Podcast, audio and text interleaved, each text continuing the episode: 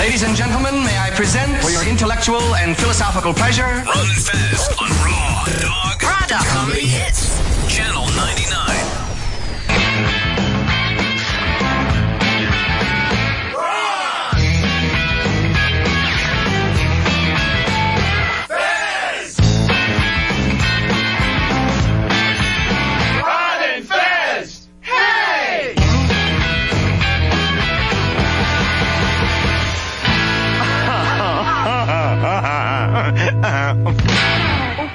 Let's get down to it, Boppers.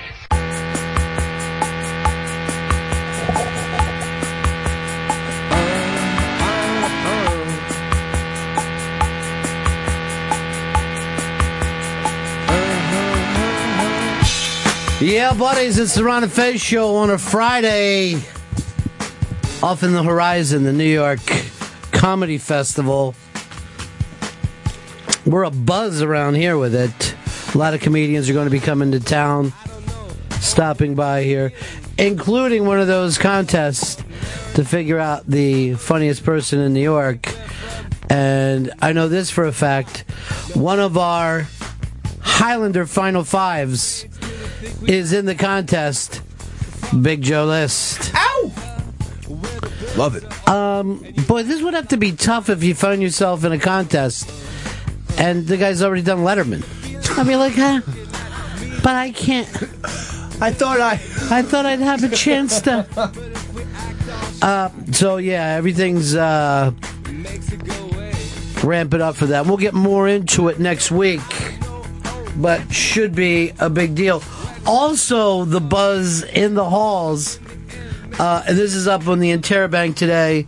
A Sirius XM sports personality is apparently having a tryst with a freshman Notre Dame football player.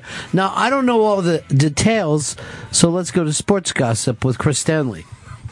Justin Brent, freshman wide receiver for Notre Dame, just posted a picture to social media of him with SiriusXM host of Fantasy Sports, Lisa Ann.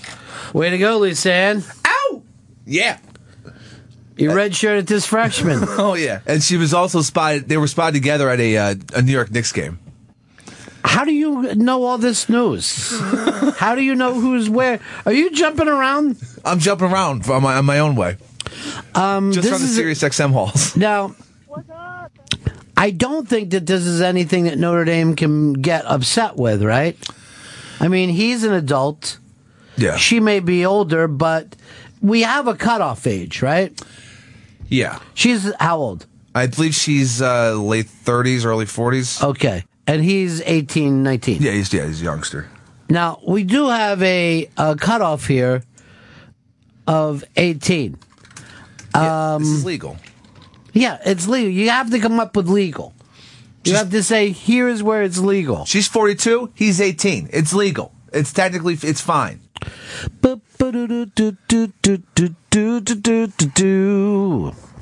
It's The Graduate.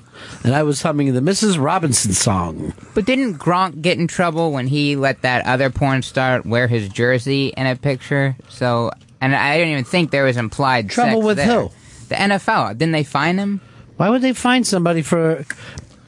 Because she was no, they fined him because she was wearing his jersey. He was with some uh, porn star called Bibi Jones, if I uh, remember correctly. Can't give his jersey to someone? I think put in her. I saw Mean Joe throw that to a kid for a Coke. that kid wasn't a porn star. He wasn't getting gangbanged. All right, so you're not allowed to hang out with porn stars if you're in the NFL? Sounds like it. They're people. I know. This isn't an illegal thing. They're not drug dealers. They're not bookies. Everything they do is legal. They're actors and actresses. They work in the sex industry. Yeah, here, here's the picture that Gronk uh, got in trouble with. I don't even remember this story. Yeah. Why is she wearing those big dumb granny panties? Well, well, she she this chick like likes to just bang athletes. That's the uh-huh. word on the street. Again, that's none of our business.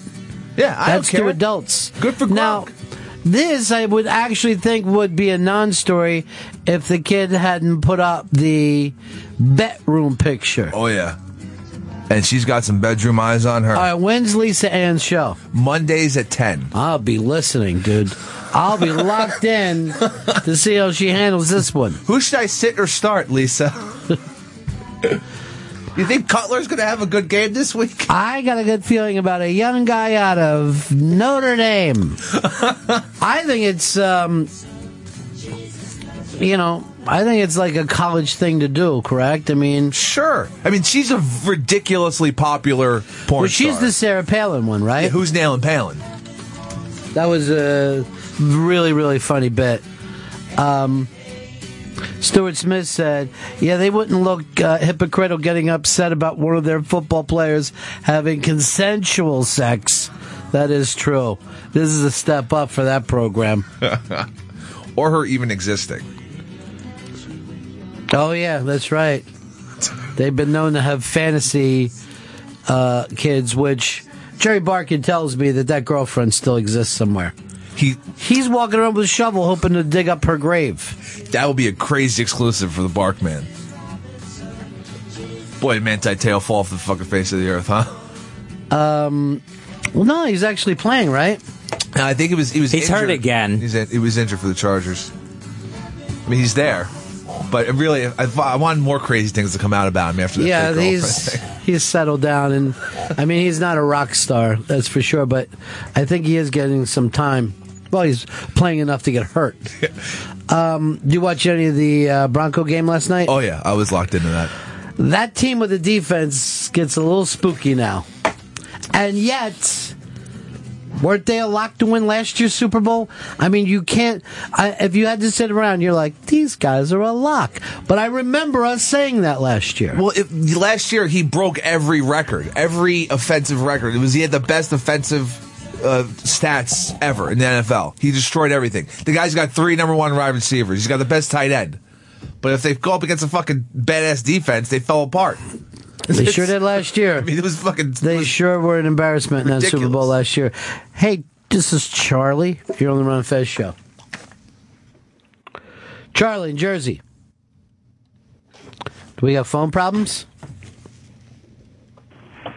Can you hear me? Can you hear me, sir? Now we got you. Okay. We Uh, were, I we were typing instead of uh, running the board. Sorry. I met uh, Lisa Ann in Springfield, Virginia, and I have uh, terrible news. Uh, she's a Cowboy fan. Now, how could anyone do that to themselves? I'm sorry. Oh. Now, do you see uh, Lisa Ra- Ann around the halls? Yeah, I'll see her around the halls late night. Yeah, Um, I uh, I've actually seen her a bunch of times. have you. yeah, like every time, I'm like, oh hey, there's Lisa Ann. You're Hey. very excited for you, right? Hey, I jerked off to you. All right, What- come what- on. She's that a was- coworker. Respect, Coworker. HR. I give this tape to HR. Oh, it's it's going. It's already on its way. No, I, No, I, you're I only thought it. I'm just going to tell HR to sit in here because the amount of inappropriate stuff that takes place. And you know, Lisa Ann, she says she's the most popular porn star in the world on her Twitter account. I mean, I know she's incredibly popular. The Palin thing just put her over crossover huge. Yeah, I mean that's you know, if you can do funny at the same time of anything else. By the way, um uh all right, I just got this. Did you hear my thing got off? Yeah. This is from Eastside Dave.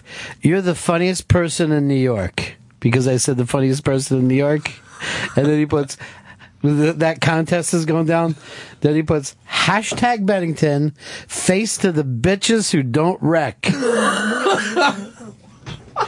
Let's see. It's noon on a Friday. Enjoy. That's what I say. You're doing morning radio. You're done for the day. Enjoy. Because I remember when I did morning radio, uh, Friday at 10 did feel like the start of a three day weekend. Every fucking week. That would be weird to be done at 10 a.m. in the morning. Yeah. Why wouldn't I fucking get a couple cocktails? it's Friday, baby. Got no work. You do that during this show when you're working. Send this to HR, Shelby. No, no. Send everything to HR. Nothing about me. I'll just co- I'll just copy that and then say no. This is gonna ha- that same comment's gonna happen every day. I um I stopped by the uh, place where the Ebola was found. I went down there this morning. I've been working on Oh my God. uh, a cure.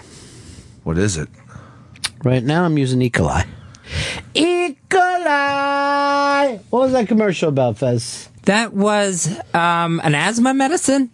Really? I can't remember. I thought it was like a, like a little fucking breath mint of some type. Uh, Jason, you're on the Ron and Fez show. Hey, morning, Ron Fez, Yeah. or Ghost Hunter, or whatever you are. Uh, hey, Fez, uh, you said uh, Manti Te'o's injured. He's How do injured, you know Fez? that if you're not? Yeah. How do you know that if you're not watching the NFL this year? Oh, busted! He's always Busted! hurt. He was hurt Busted! before the season started. HR, Shelby. Do not go to HR over Send this. it. He lied to us. Yeah, how do you keep it up on the news there, Fezzy Bear? Oh, I know. Watching every fucking game. Fucking, he's got red zone going on in his brain at all times. I always text him during a Bucks game going, You believe this shit? Oh man, I love it. I yeah, love I Bucks do. I mean, no, no, I don't. No. It's honestly what he does. And I don't know why he he gave up football this year. But I have to say this not a bad year to do it. Because it's just Dullsville. There's no team, and besides the Broncos, I guess, coming out strong. And are you excited about the Broncos again? No, because you know it's going to fucking end badly for them. Here's my problem with the Broncos. If they win, that's yet another single winner in this decade.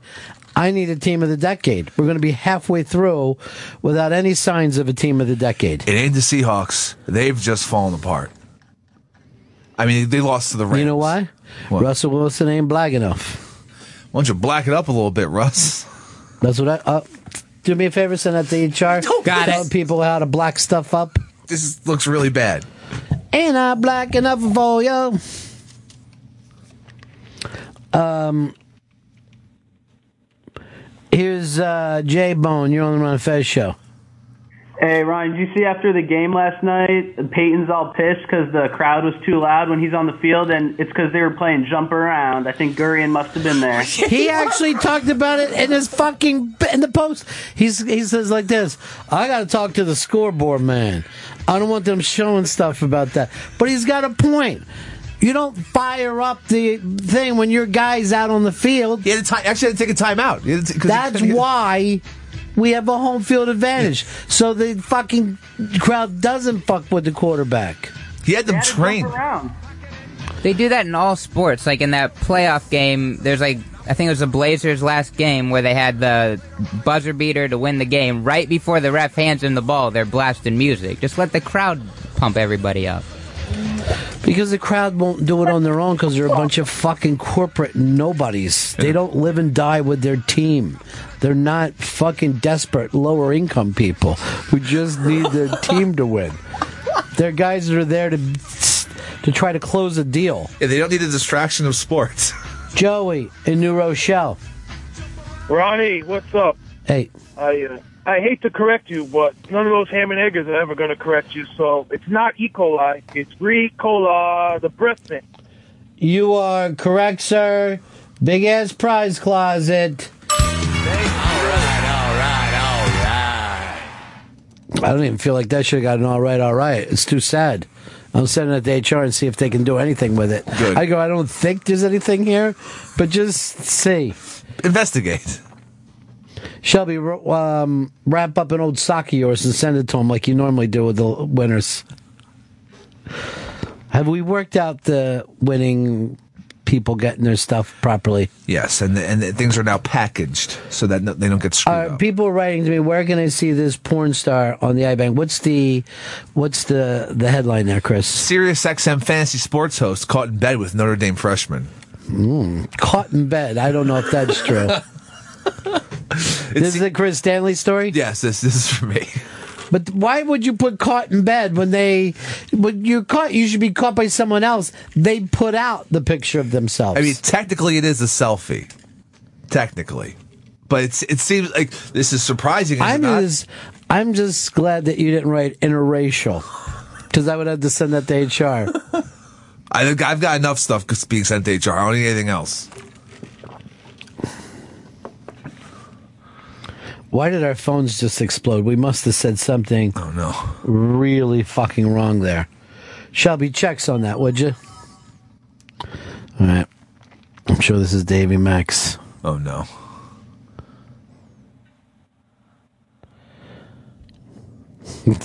He's having a hell of a day. Then he writes, Beer tasting Fridays is gonna kills me, but I love it so. He's got a big show down there. What's the name of it? Uh, Carl and Dave in the morning on the Rat. they don't have. I thought they had like a rat tail or something like that, like a big tie-in. I'll take a look. Yeah. Oh, this was all the Ricolai laid peoples. Is that what we're dealing with, Shelby? It's the morning Rat Race with Carl and Dave I know they had a name like that. and Gotts. I got to get some. That's what he says every time, no matter, no matter what they say to him. They go like this. You want some breakfast today, Gots? Gots too. I like Good the answer. morning rat race too because you know it's like a rat race when you're going to work. Exactly. I'm in my car. Yeah. Like shit. We already got a Ricolai winner, Shelby. Thank you to everybody who called in. Am I black enough for you? Oh boy, he's gonna have his mind here today. He's lit. But there's nothing wrong with that. No. Mm-mm-mm-mm.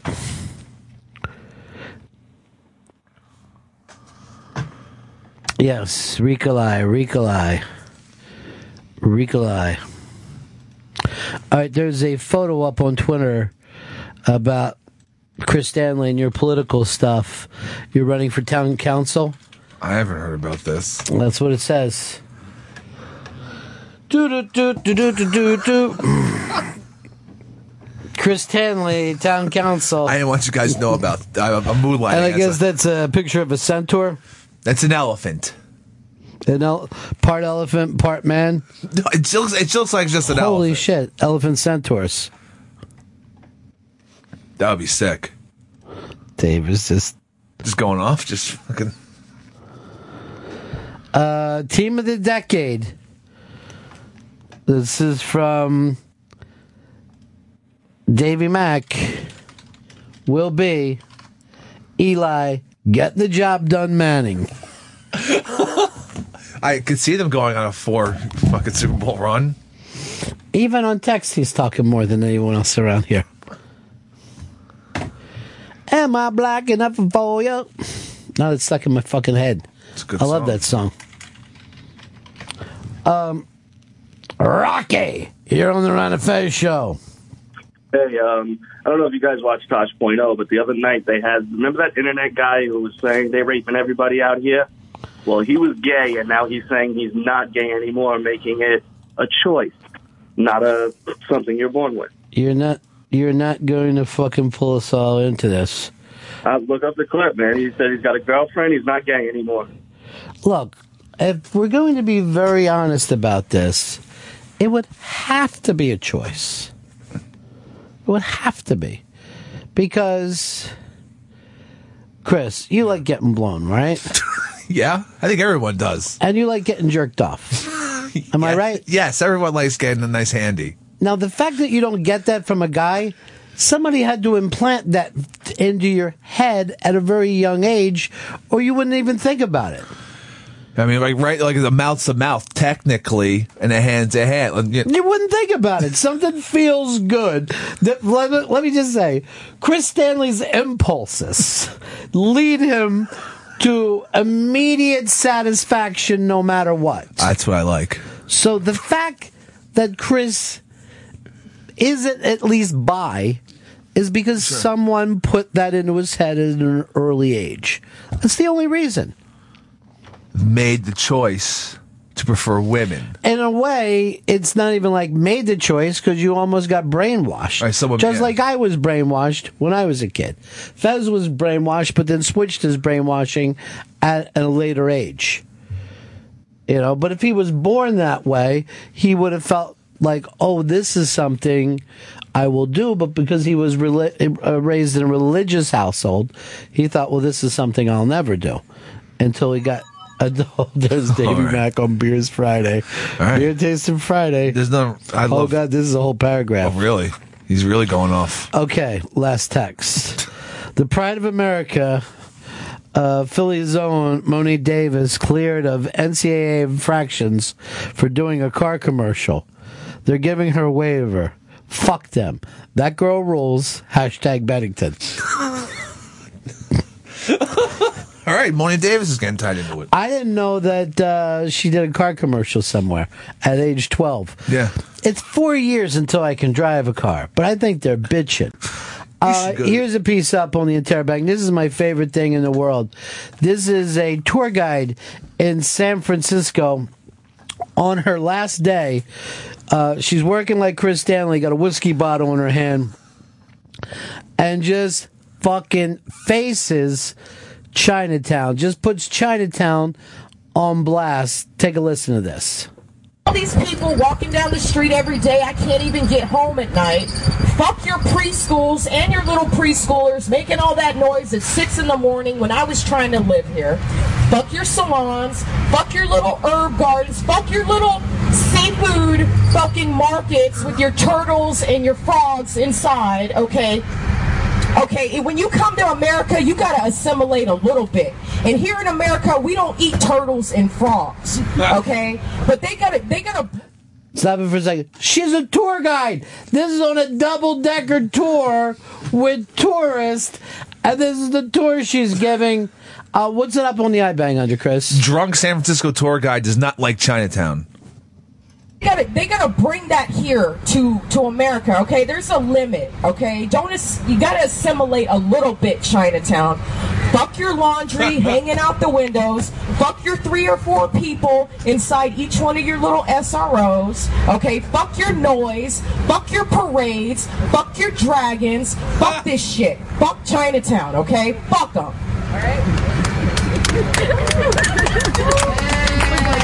Okay, but I want you guys to know have horsetail and your fucking ginseng. Fuck your little Wait, let's put it back up again. I like this part too. Fuck your little hair salons where nobody in there knows how to fucking speak English. Fuck this bullshit. Fuck your Chinatown gates. Fuck your little BART stop that you're building here, which is fucking up traffic for the entire neighborhood, okay? Fuck your Chinatown gates. Fuck your jade. Nobody wears jade anymore. Fuck your knockoff ass purses and your knockoff ass uh, fucking suitcases and your t-shirts. Fuck you. Fuck you, Chinatown. All right. That is so fucking funny. And some people are seeing it as racist, but I do not see it as racist at all. I see it as last day on the job. Yeah, this I'm done with this fucking being a tour guide to a bunch of assholes and fuck going to San Francisco who'd go on a bus to fucking hear about the city. Come on. You would never get on a bus? I, I don't think so. No, I wouldn't get on a bus. But see, here's the thing. If you've never been to New York before, right? Yeah. The only way you're going to see all the sites that people are going to ask you about, Brooklyn Bridge, uh, you know, the the Statue of Liberty, but the only way you're going to do that is get on the bus, and it's two hours, and then you can say to people, "Yeah, I saw it." I get that you don't want to spend all your time on the bus. Yeah. But it's uh, two hours, and you get to say, "Yeah, I saw Harlem from the top of a bus." I'd only want to do it if she was the tour guide. I think it's not a bad idea to jump on one of those tours and see the things and then later decide what you want to go to. You know what I mean? Yeah. Get because taste of it. if you get to a town that you don't know, you know, like if you suddenly end up somewhere you don't know, this is the only way that you get your picture taken in front of the things that your fucking cousins are going to ask you about. Fez, you see her as being racist? Oh yeah, yeah. It's just going through a neighborhood she doesn't like and incriminating all the people in it. But she lived in that neighborhood. And she said she fucking hated it. I think it is seen as the beginning of Do the Right Thing. Does she? That was one of my favorite scenes where each ethnic group just showed who they were prejudiced against. Uh, and the fact that she's a black chick is really fucking amazing. I love the bottle in her hand. That's perfect. Um, Craig, you're on the Ron and Fez show. Hey, Rodney, couple things. That little girl in the uh, the baseball player. Uh, that was during the World Series, first commercial, Chevy Chevy commercial, and she's already been offered a scholarship to play basketball at UConn. Yeah. She I mean, obviously can't sign the scholarship, been offered it. But check out the girl on the tour bus holding the fucking 40 ounce beer drunk off her fucking ass, just a yelling. Yeah, she's great, man. I love her. Uh, Bill, Bill in Boston, you're on the Ron of Fez show. Hey, uh, Fed, how do you think you'd do as a tour guide? Will that be fun for you? I would probably have to get that drunk to do it. Why? I'd, I'd be you know, just um, car sick. You've uh, been on the top of a thing? Yeah. Me and you did it one night in the rain coming back down because we rent these buses when we do the shows uptown. And me and Fez, after the Metallica show, got on top of it. We're the only guys up there riding in the rain. Nice. And it was a fucking blast. It sounds fucking fun. It was really fucking fun being rained on on a uh, because it was that hot show. It was Metallica for like two and a Oh, half yeah. hours. You soaked. Yeah, Anyway. and then we rode all the way downtown in the rain. It was fucking amazing. Let you smoke up there? Yeah, I was smoking my ass off in the rain, smoking a cigar. That's great. Yeah, felt like Billy Joel when he only rode his motorcycle in the rain. No, I love that chick. I think she's great. I think I would be so happy to be on that tour. I would love to start a tour called Breakdown Tours, where you just fucking put lunatic people on top of tour buses and let them yell shit. Treat every day like it's your last day at work. I'd Oh, ah, like, some facts though, like in between the races. I'm like, how when was that fountain built or something? Can I tell you though? I know this for a fact because I walk past. Uh, when I walk home, I'll go through the park and I'll hear those guys on the horses talking dog shit to people. They don't know this fucking city at all. And I see them pointing at wrong buildings. I saw him pointing on the east side saying John Lennon was shot there. Oh my god. And I fucking yelled out, I go, Don't listen to that fucking jockey. He got shot on the other side of town. By the way, you ever see how short those rides are? Oh yeah. Forty bucks. Unbelievable. Forty bucks. I don't know. And you could walk it. You could fucking walk it. I know. Without smelling horse ass. They have a fucking basket right next to the horse's asshole, so the fucking it's just piling up and then breezing back into people. Yeah, it's like it's just like it's a shit bucket. But if you see it like in a movie, you're like, oh, look how romantic that looks. They're out, a horse drawn carriage in Central Park. But doesn't occur to you, it's seven minutes. It seems classy. It's just a fucking scam. My idea is to have a tour of New York City, but by roller coaster. So you're just fucking whipping through, you're screaming. Oh, that's awesome. You're trying to listen as the guy's pointing and stuff. Is that the fucking tunnel we're gonna crash into? Let's start building it. Second Avenue subway's almost done. This shouldn't take that long. There's a uh, tour, I believe, of just uh, Sex in the City stuff, where the women come and they take a tour and they see where all the Sex in the City took place. Oh my, that's weird. I'd love to be a tour guide. I 'Cause was- you're doing fucking material. You're outside. You're having fun. I was a tour guy at SUNY Purchase. I was the worst one, but I, I they, they had me fucking take around groups of kids. I can't imagine you doing it. Oh, bad. It was bad. That's the library. Nobody really goes there. Uh, the cafeteria, the food sucks. Look, the ca- what's it called the cafeteria? Either you go to the hub, where you can, Was it cafeteria or cafetorium? it was the hub and the dining hall, Um, and that's the dance building to your left. Hey, Tom, what's up, buddy? Hey, what's going on? Yeah. Um, didn't know if you heard the uh, shots that were taken at Pepper this morning on the Opie radio show. Well, what was happening? What happened? Um, well, basically, um, Opie was eating uh, cockroaches off of his eggs, and he asked if that was a piece of poo or a piece of pepper. And Norton said that that's what they ask every morning on the uh, Ron and Fez show. Oh, shit! What the fuck? Send that to HR. Send that to HR immediately. This is looking really bad now. That would be to protect you, you idiot. You never even realized you could be the victim at some point. That's fucking funny, though. That's what they asked every day on the Ron and Fez show. Do, do, do, do, do, do. Uh, TJ, you're on the Ron and Fez show.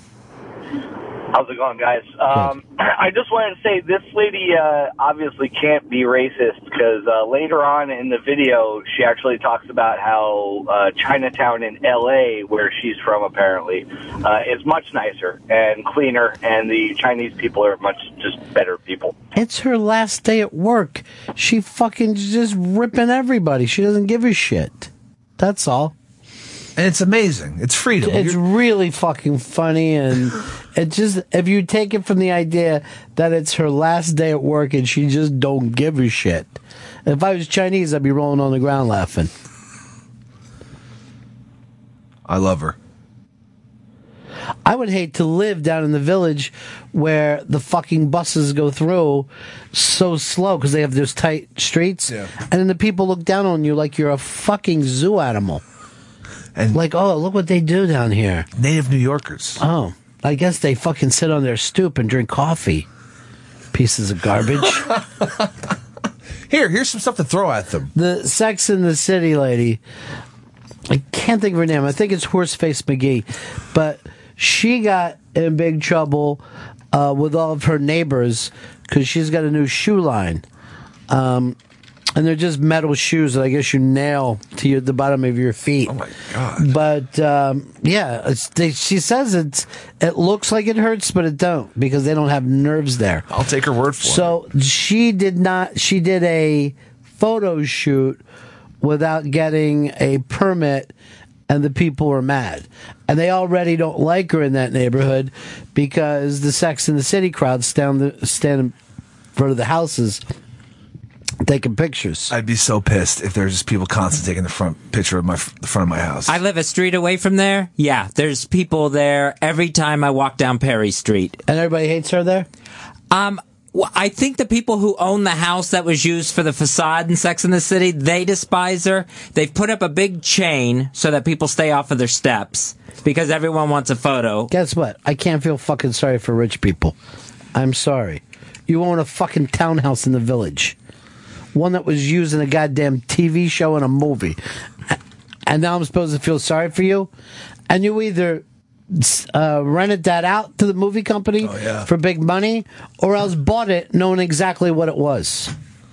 Dude, you know what we should start? This would be a fucking great. We could start the Woody Allen tours. Oh my god. I could walk people around my neighborhood and do show fucking Woody Allen scenes. People love that. I don't know. Old people? There's people like with fucking Woody Allen. Not young people though. Where am I going to supposed to get some of that tour demo at? Um, here is um, is Baldy. Baldy, you're on the Ron Fez show. Hey, just in response to that uh, caller before about Antoine Dobson saying he's no longer gay, if you did watch that YouTube video, he could say what he wants. He's still very, very gay.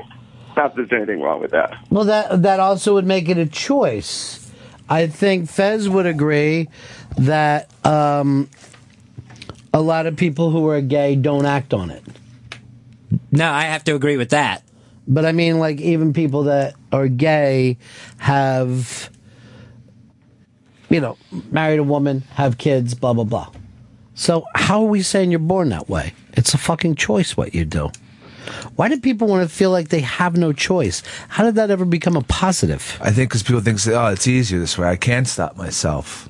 I have no power over anything. Why would you want to fucking do something different when someone else told you to? There is nothing duller than someone who wants to be normal. Name anyone in the fucking world who you would admire, and not one of them is normal. And you could go out th- through history. No one's ever like, Julius Caesar, he was just a regular knock around fella. Middle of the road. He was really just one of the pack. Just a suburban mom. Fuck, there's something that's happened in this country. I'm going to try to fucking fix it. If not, I'm going to cleanse it through Ebola. I'm going to use Ebola to fucking restart this country the way I want to. Just dropping Ebola bombs all over the place. Apparently, they're just blowing Ebola dust in people's face. Oh, what? Yeah, and this guy, yeah, this guy who got the Ebola, he was bowling the night before, Anyone who's on the train. What fucking train do you take? I take the N train. Yeah, that's what. That's oh, the come one. on. You could have told me this. I didn't know, but you took the fucking N train. I'm sorry. Who the fuck am I? CNN? I'm not fucking calling you with the Text- news just at text night. me. You know that I take the N train. Um, I got my text boxes filled with fucking Davy Mac on Friday beer day. I gotta get like a face mask or something. Yeah, I know, I know you do, dude. With that fucking grimace. Uh, well, we haven't talked to this gentleman in a long time. I got to go to break, but I'm fucking throwing it all down, so I got to talk to Hard Rag Johnny. Hey, Hello, Johnny. boys. Yeah. So, you know, you were talking about Mo'ne Davis a little earlier. So last night So? at, uh, at my work, we're having a very, we had a, a large fundraiser for, uh, for St. Mary's Hospital out in Queens, great hospital. So we did a, a big fundraiser, full building. And, and in the middle of it, just out of nowhere, one Mr. Spike Lee decides to come in and crash the party because he needed to film an interview with Mo'ne Davis. It was kind of the most weirdest, surreal thing ever. Spike, I guess, you know, owns New York, so he decided, I don't care if you're having a party here. I'm coming in and filming an interview. Spike could come into my house and do a fucking interview. I, you know what? We accommodated. We gave him a nice little spot, and and the most surprising thing is that one of my employees, who I think you might know, um, his name is Earl Douglas. yeah. He pretended to be so unimpressed with Spike Lee walking by him. It, it I almost fell. I was almost a fainting Earl Douglas ghost. He was like, "Oh yeah, that's just Spike Lee." Where I would have assumed Earl would have fallen all over himself for Spike Lee. Yeah, he doesn't do that for Spike. I saw him and Spike give each other the black man nod before. I, you know, they, there was nothing there. Spike did give me a little handshake, and I, I got a half a bro hug from him. Yeah, I know. He's. Did he give you a my man? Um, Johnny, where you been lately? You've been fucking underground. I've been so work. Work is very busy, but today is a day off. I'm making some sauce, making about a hundred meatballs. It's a nice, good day to cook today. That's today. today What's the occasion? Um, I am, you know, once a year you got to make the sauce. Then you take some, you eat some, you freeze some, so you can use it later. Well, I don't. I don't live that way. I'm fresh Oh, sauce.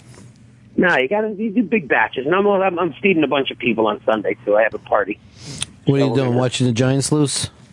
Nah, they're off this week. I don't have to worry about that. Must be a great week for you then, huh? This is the best week of the football season because you know your team's not. I Gonna had that last week. It was fucking fantastic. it's it's uh it is definitely I read a book.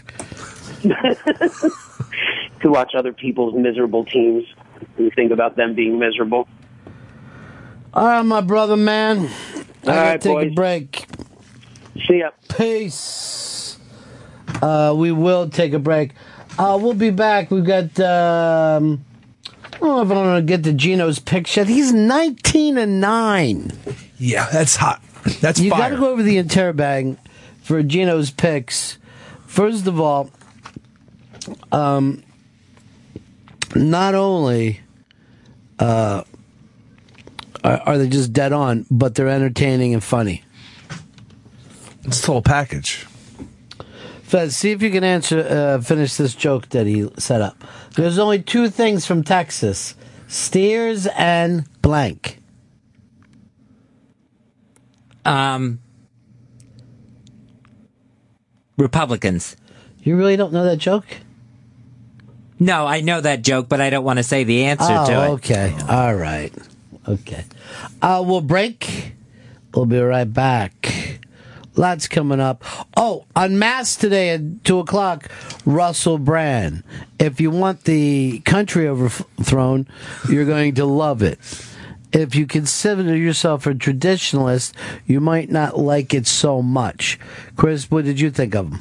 Loved him. Loved. Loved Russell Brand. And I was I was smitten with him. He was great. Well, you're wearing a, a T-shirt today that says "Hang the Rich." That's right. So that's that might be part of it.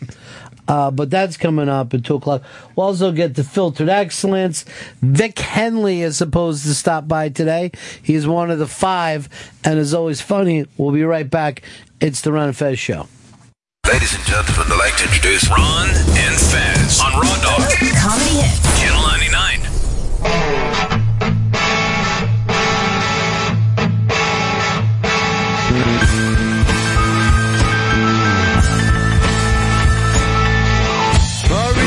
brothers. They've got their vimanas. So why would they bother with earthlings in the drama? When we got here two by two.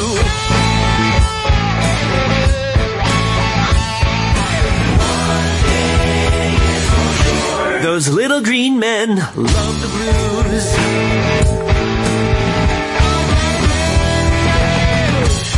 They're unproductive, that they ain't good for nothing.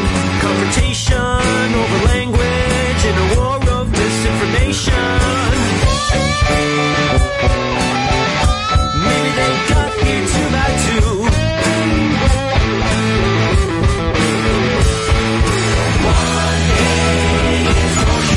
Those little green men love the blues.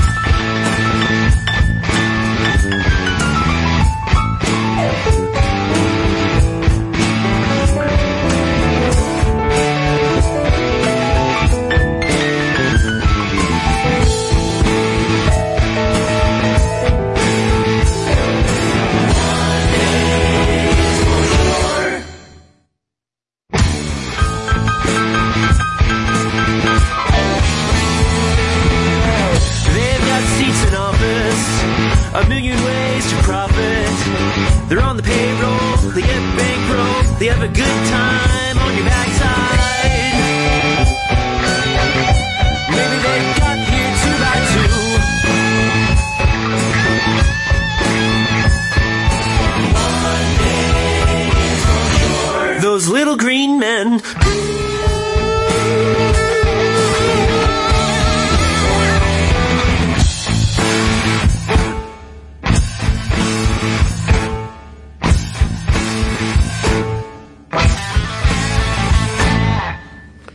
Yeah, it's the Ron and Fez show. And Chris, tell me a little bit about that band. I know they're up on Filtered Excellence today. That's School of Pisces, and they have a new uh, five song EP out called Resolve, and that's on iTunes. You can get it on Google Play, you get it on Spotify, get it everywhere. They're up on the uh, Filtered Excellence, uh, and you know Matt Cullen is on there. He's all about that bass, about that bass, about that bass. He works that bass. What are you doing? New lyrics to that? This remix, it's a remix. Uh, Filtered Excellence up on the uh, iBang today, um, as well about as movie cats. Is this you, Big Cat, putting up movie cats? Um, no, this wasn't me. This was Leslie Coffin. Okay. Um, because I know that remember you had you had the cat and all is what I was going about for that. Cookie. Uh, Cookie was the cat's name, and it was a good one. Uh, here's Ben in Arizona who called us uh, the other day. He had his first stand-up special. Hey Ben, how'd it go? Hey, Ron. Uh, you know, it was uh, it's probably one of the worst things that's ever happened to me. Wait, the worst thing that ever happened to you was doing stand-up? Yeah. Um, well, it wasn't just the lack of laughs and whatnot, but uh, you know, I called you earlier that day, and you know, you gave me some great advice. You said, you know, stay funny. You know, no falling off uh, at all. And uh, well, I actually, I actually fell off the stage when I when I was trying to walk down and sprain my foot. So Did you do it where the audience could see? it was the biggest laugh of my set, the only laugh of my set. And Hey. uh yeah, so so I couldn't call yesterday, but I was in the ER. It's only up from here, my friend. You know what I'm saying? It, it better be. Uh, it, it can't not. So All right, Yeah, first thanks. time doing stand up, no laughs, and sprains his ankle. Uh, looking at the filtered excellence, Jerry Lee Lewis coming to town, Chris. Love it. You got to see him. I've seen him twice, and he killed it. He's he's really he's he's, He's 79 years old now, though. I know, but I saw him a couple of years ago at Town Hall, and then I saw him again at BB King's. He's he's got it. He still has it. It's a great show. Uh, he's going to um, be playing BB King's again. Also, Buster Poindexter in town, uh, one of the all-time favorites. Uh, Los Angeles has got Bob Dylan. Daniel Lanois has uh, a new solo album out. We brought up Resolve by School of Pisces. The book, Dancing with My, Myself, Billy Idol. Uh, he stopped by and did Opie's show one day, and I came in right after, and those guys were starstruck. And it's weird. Just a few months ago, I told you I got into that Billy Idol thing again. Yeah. I'm like, God, why, why was I tough on Billy Idol? This shit's great. I think the wedding singers did a lot for him too. Like it, people realize they love Billy Idol again. Once a It was while. fucking 14 years ago. What makes you say things like that? Seriously, did you did you see Wedding Singer take a 14 year nap, wake up, and thought that you could jump into it? I think it was the movie Big. I mean, they showed his video in there, and they were loving it. Could have been that. Hot in the city. Boy, Chris. Yeah. You're fucking. You're not fucking rat worthy. That's for sure. Sometimes I say crazy things. Um, Joe, you're on the Ron and Fez show. Hey, Ron, when you uh, set up Fez for a joke and he answers you with a truth bomb, does it really piss you off? I can't say that it does because I do still feel like it's a joke, but on me. But I don't know why he would think that I would be serious about him putting up cat movies. And the fact that he had the cat and I called him Big Cat. I was very well aware Leslie did this, who, by the way, still nursing a broken toe. Now, she did a piece on cats and movies. Yeah. I never even noticed. Yeah, these are cats with like significant roles in the film. Like the like Like cat. Top Cat? No, that's that's a cartoon. This is in movies like Cat, The Breakfast at Tiffany's. When she's like Cat, Cat, Cat. All right, so we do know that you watch Breakfast at I've- Tiffany's. I've seen it, yeah. Did you cry? No, I didn't cry. I was like, this is fine. River. She just sits and eats her little morning bun and w- looks at the jewelry she'll never be able to buy. So sad. And then Jed Clampett comes back and wants to fuck her again, and she doesn't want to. Just name the cat already, lady. Look at uh, what Fox News has. They have their hashtag on the wrong side.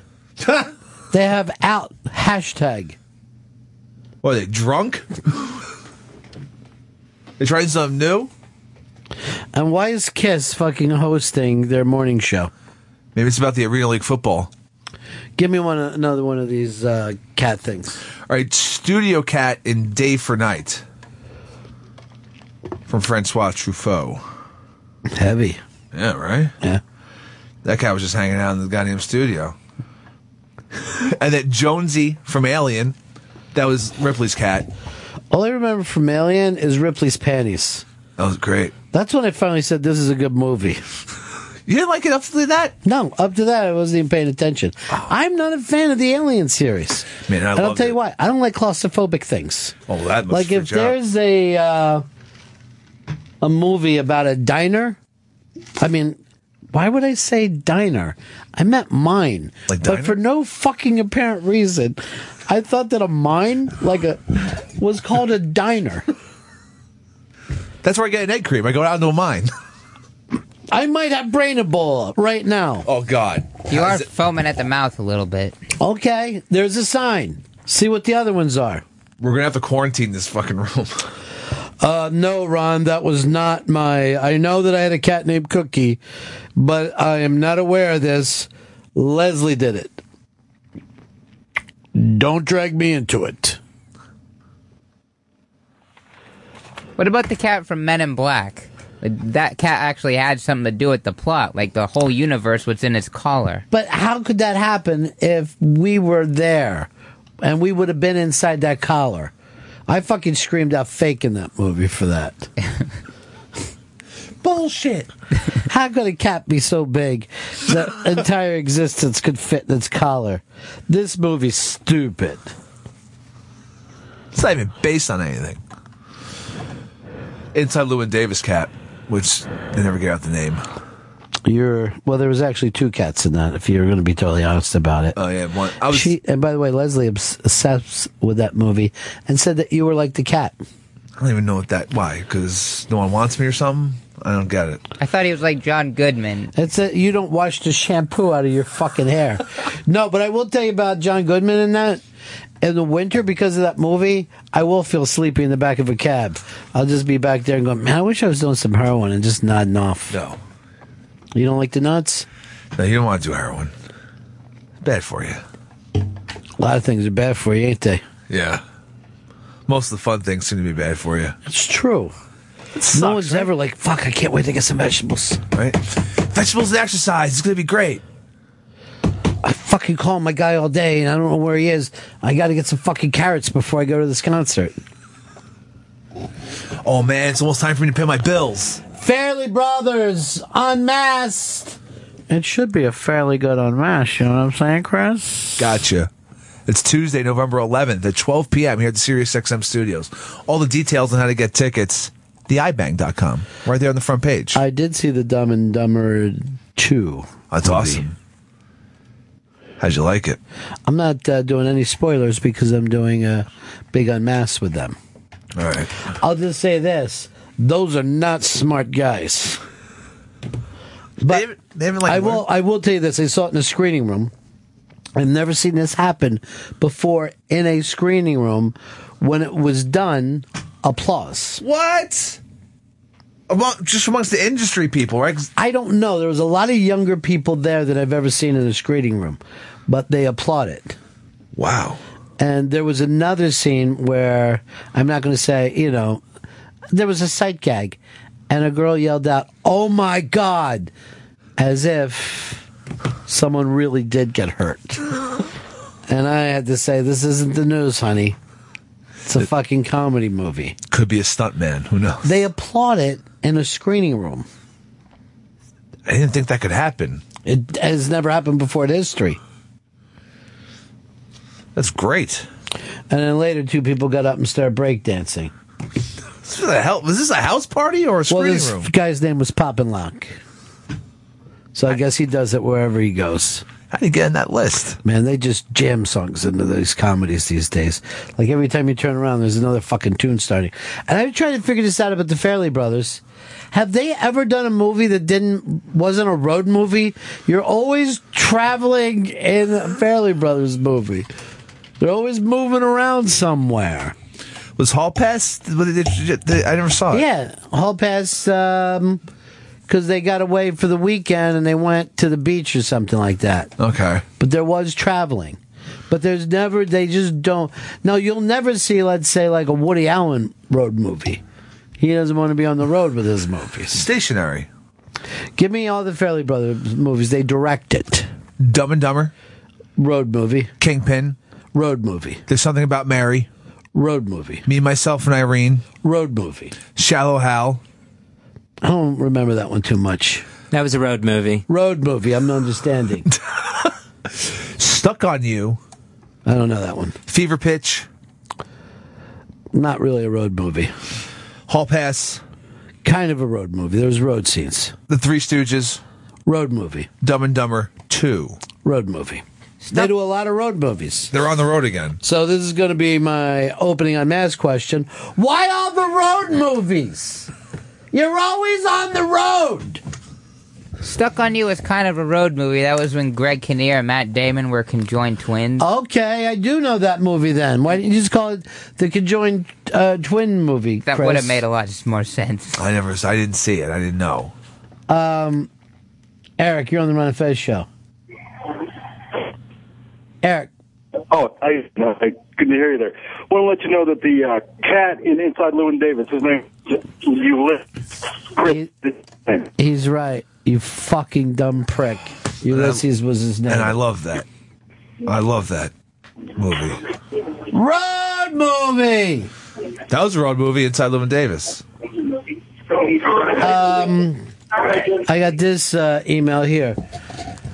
Ron, you're blowing my mind. When Fez announced that he'd stop not sleeping with women and instead would begin not sleeping with men, I always assumed it was due to genetics. But you are saying this was actually a choice. Sorry, I know that referring to to smoking pole was the only tra- way to trick Fez into making nominal contributions to the show, and I'm here to help. I'm just saying I think it's more than a choice than we could even know, because a lot of stuff gets said to us, and we pick up belief systems as young children. Some of them we feel like may be a choice, but I think might have been downloaded into our brain by society. The parental units just influencing you, right? You know?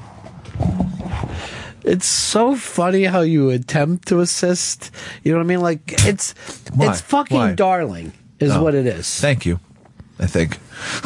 It, you should be thanking me. Why don't they just do some study on like an island somewhere, just only dudes, and All right. say like, oh yeah, you're, you you you guys are supposed to be together, and just see well, what because happens. we're not allowed to do experiments on humans. I would love to. I'd make fucking leaps ahead in science if I could. But they go, no, you can't take a baby and raise them with wolves and see what would happen. I think it would be fascinating. Well, look, dudes go to prison and they start banging other dudes, and then when they get back on the outside, they're back with chicks. That's that's pretty much putting a bunch of dudes on an island. And they don't think that they're gay. Yeah. But what Shelby was saying is that you take babies and put them into your prison island. Okay. But just tell them from an early age, oh, you're supposed to be with other guys. They would do it. We've already got an island like that. It's called England. See what I did to those fuckers? You couldn't have any woman on the island because then they might think like, "Hey, I'm I'm a little interested in that too." What a bunch well, no, let's just have let's parachute shoot her in on their fucking 16th birthday, and they'll all fucking scream out, "Oh my god, I've sucked so much dick, and why?" And then we just come running out, motherfuckers, you've been punked. We got you. We got you. You're on television right now. You like that? I wasn't really into this. I just thought it was me. You'd stay into it. By the way, I was walking um, past all of these uh, big blow ups of male models on the way in here today. Yeah. I don't know what they were fucking selling coats or something. And I'm looking at these fucking ham and eggers, and I thought this Shelby was more attractive than any of them. And I fucking went over and wrote that on one of the pictures. I go, you fucking idiot. Shelby's more attractive than you. But a lot of those male models don't seem to be attractive. I think a lot of them look like homeless dudes. And all the fucking female models are attractive.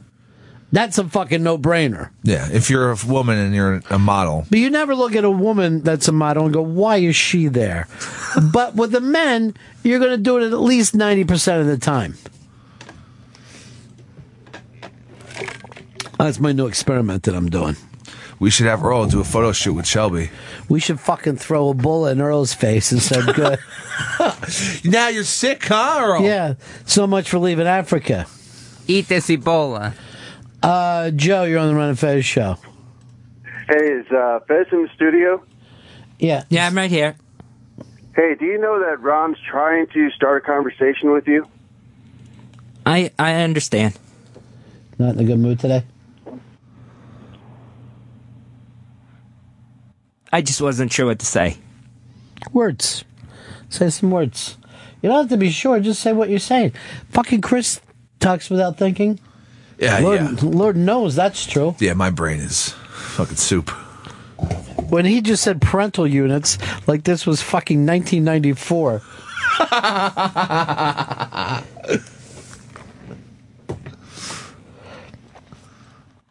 Mm. So anyway, Movie Cats is up there. Movie Cats, I thought we were going to be looking at some hipsters. No. I really wish we were uh, back to calling guys cats. This cat's coming in here today. Some people, I've heard some people. so- It's ra- like sprinkled in conversation. People will say, cats. Why don't you do it now? All right, I'll start calling dudes cats. Like there's some cats coming. Yeah, and then not even like, but sometimes like why I'm talking to somebody or cat, Yeah. you just come up to the microphone and go like this.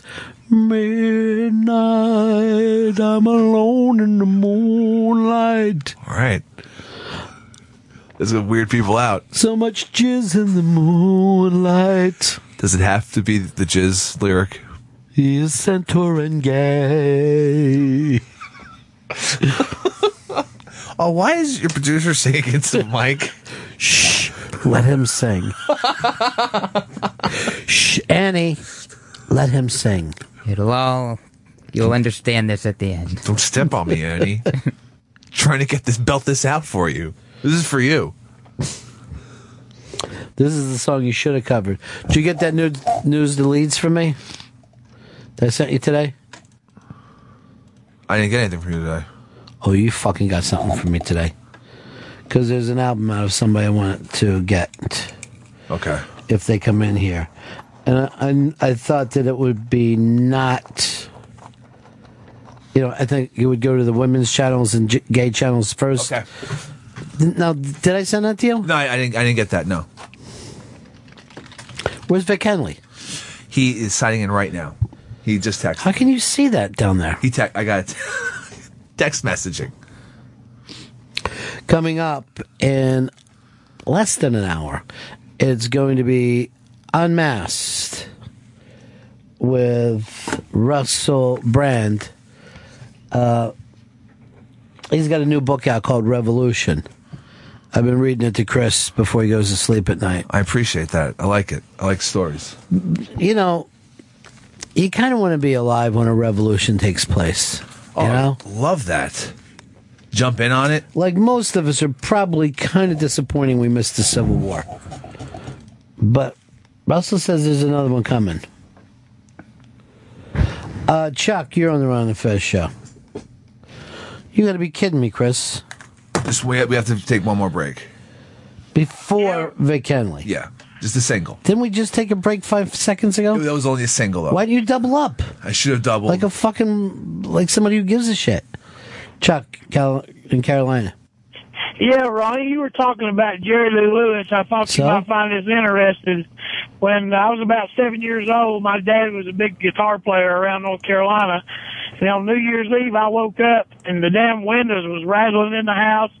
There was music like playing. I got up, slipped into the living room, and I didn't know it then, but Jerry Lee Lewis and his bass player uh, were jamming with my dad in the living room. What year was this?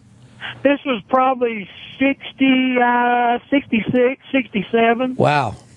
He was wide open. They were drinking uh, Jim Beam and jamming. And uh, we had an old wooden house with old cheap windows. And every time that guy hit that bass, the damn windows would rattle. And then they were, I didn't think of much of it then, but now I thought that that's, that's kind of a cool deal. It's unbelievable that you have that memory. Unfucking believable. That doesn't even seem real. Well, you know, uh, but I, it was so long ago. I had footy pajamas on, and uh, You know what my I would have done? I would have come running down the steps and yelled JLL. It's the killer.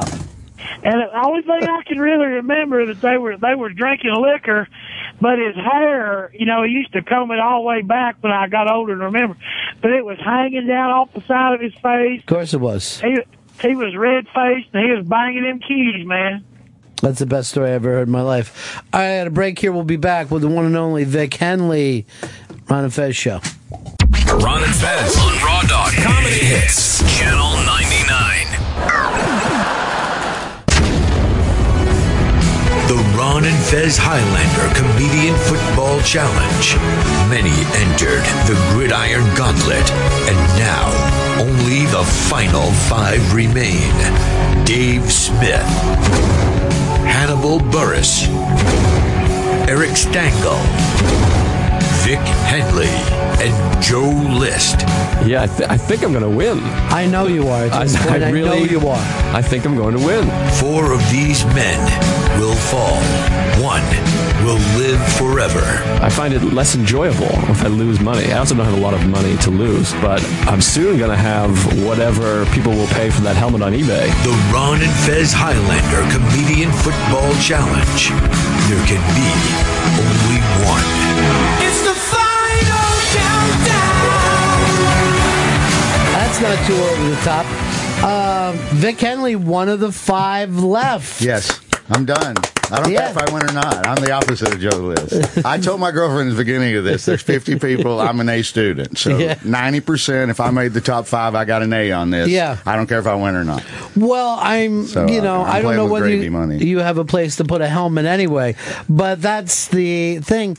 There, it might as well be you. Now there's only five people. Sure, you well, know? you know, whatever. We'll Anything see. can happen. I don't care. I, I'm if I won, I would. My girlfriend works for a charity hospital in Cleveland, and they have an auction every year, so I would give it to them. That's fantastic. for the kids. They do. Yeah. They do free surgeries for kids that have like the cleft palate and things like that. That's really nice. Well, that's why I don't need it. What the Yeah, hell am I, I to do? and an adult doesn't know what to No, do no, something no. signed. Did you, You ever even get an autograph before in your life? Oh, I've got a million things. My brother has a room full of stuff because he was an All-American football player. So Yeah. he's got a trophy room at his lake house that's got him and a million Heisman Trophy winners. I've got. I used to charge for his autograph when I was a kid. Is that right? My friends used to tell me I knew I was going to be friends with him because you gave me a free one and then charged everybody else a quarter, in like the fourth grade. Yeah. because I could get Pat Sullivan had won the Heisman Trophy the Sure. year before, so I could get Pat Sullivan and Terry Henley. I had an All-American running back and a Heisman Trophy winner. You know, so. we were always talking about the amount of Heisman Trophy w- winners. I don't think it's a majority that go on and become. Now Pat, he's a coach now, Yeah. but he had a wait. He four or five years. Atlanta drafted Yeah. him because to keep him in the South and play off his name. And Yeah. big arm, but a little guy. You know, not just really not a big guy, about five nine, five ten, but I mean could boom it. Yeah. But little guys, uh, you know, not or not that. You know, other You- than uh, you know. You know, well, it's like being a male model. You have to hit the exact Yes. height Yes. and weight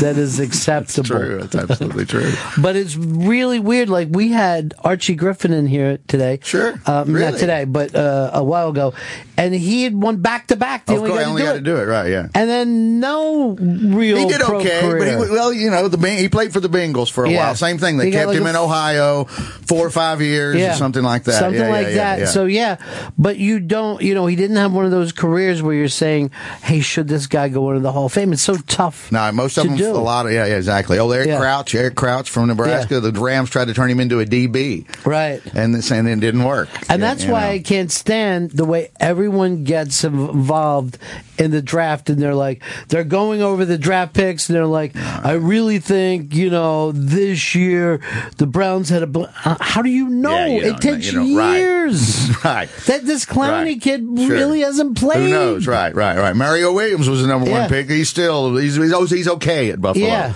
But, you know, you're, six or seven years in now, and he was the number one pick. Well, there was that thing too where I think the Rams traded RG three uh, over to the Redskins, and that, and then neither one of those picks really worked out that well for anybody. The, uh, it's, You it's a can't crapshoot. tell. Yeah, Yeah. it's a crapshoot. It's finding those little nuggets, not in the draft. That's what I think is pulling the guy down from D three. It's the Right. free agents. It's the free agents and the unrestricted uh, people you don't find as much as it is the draft. Yeah, Put, putting I- together the whole the te- the, fun- the the the functions, the teams that function the best.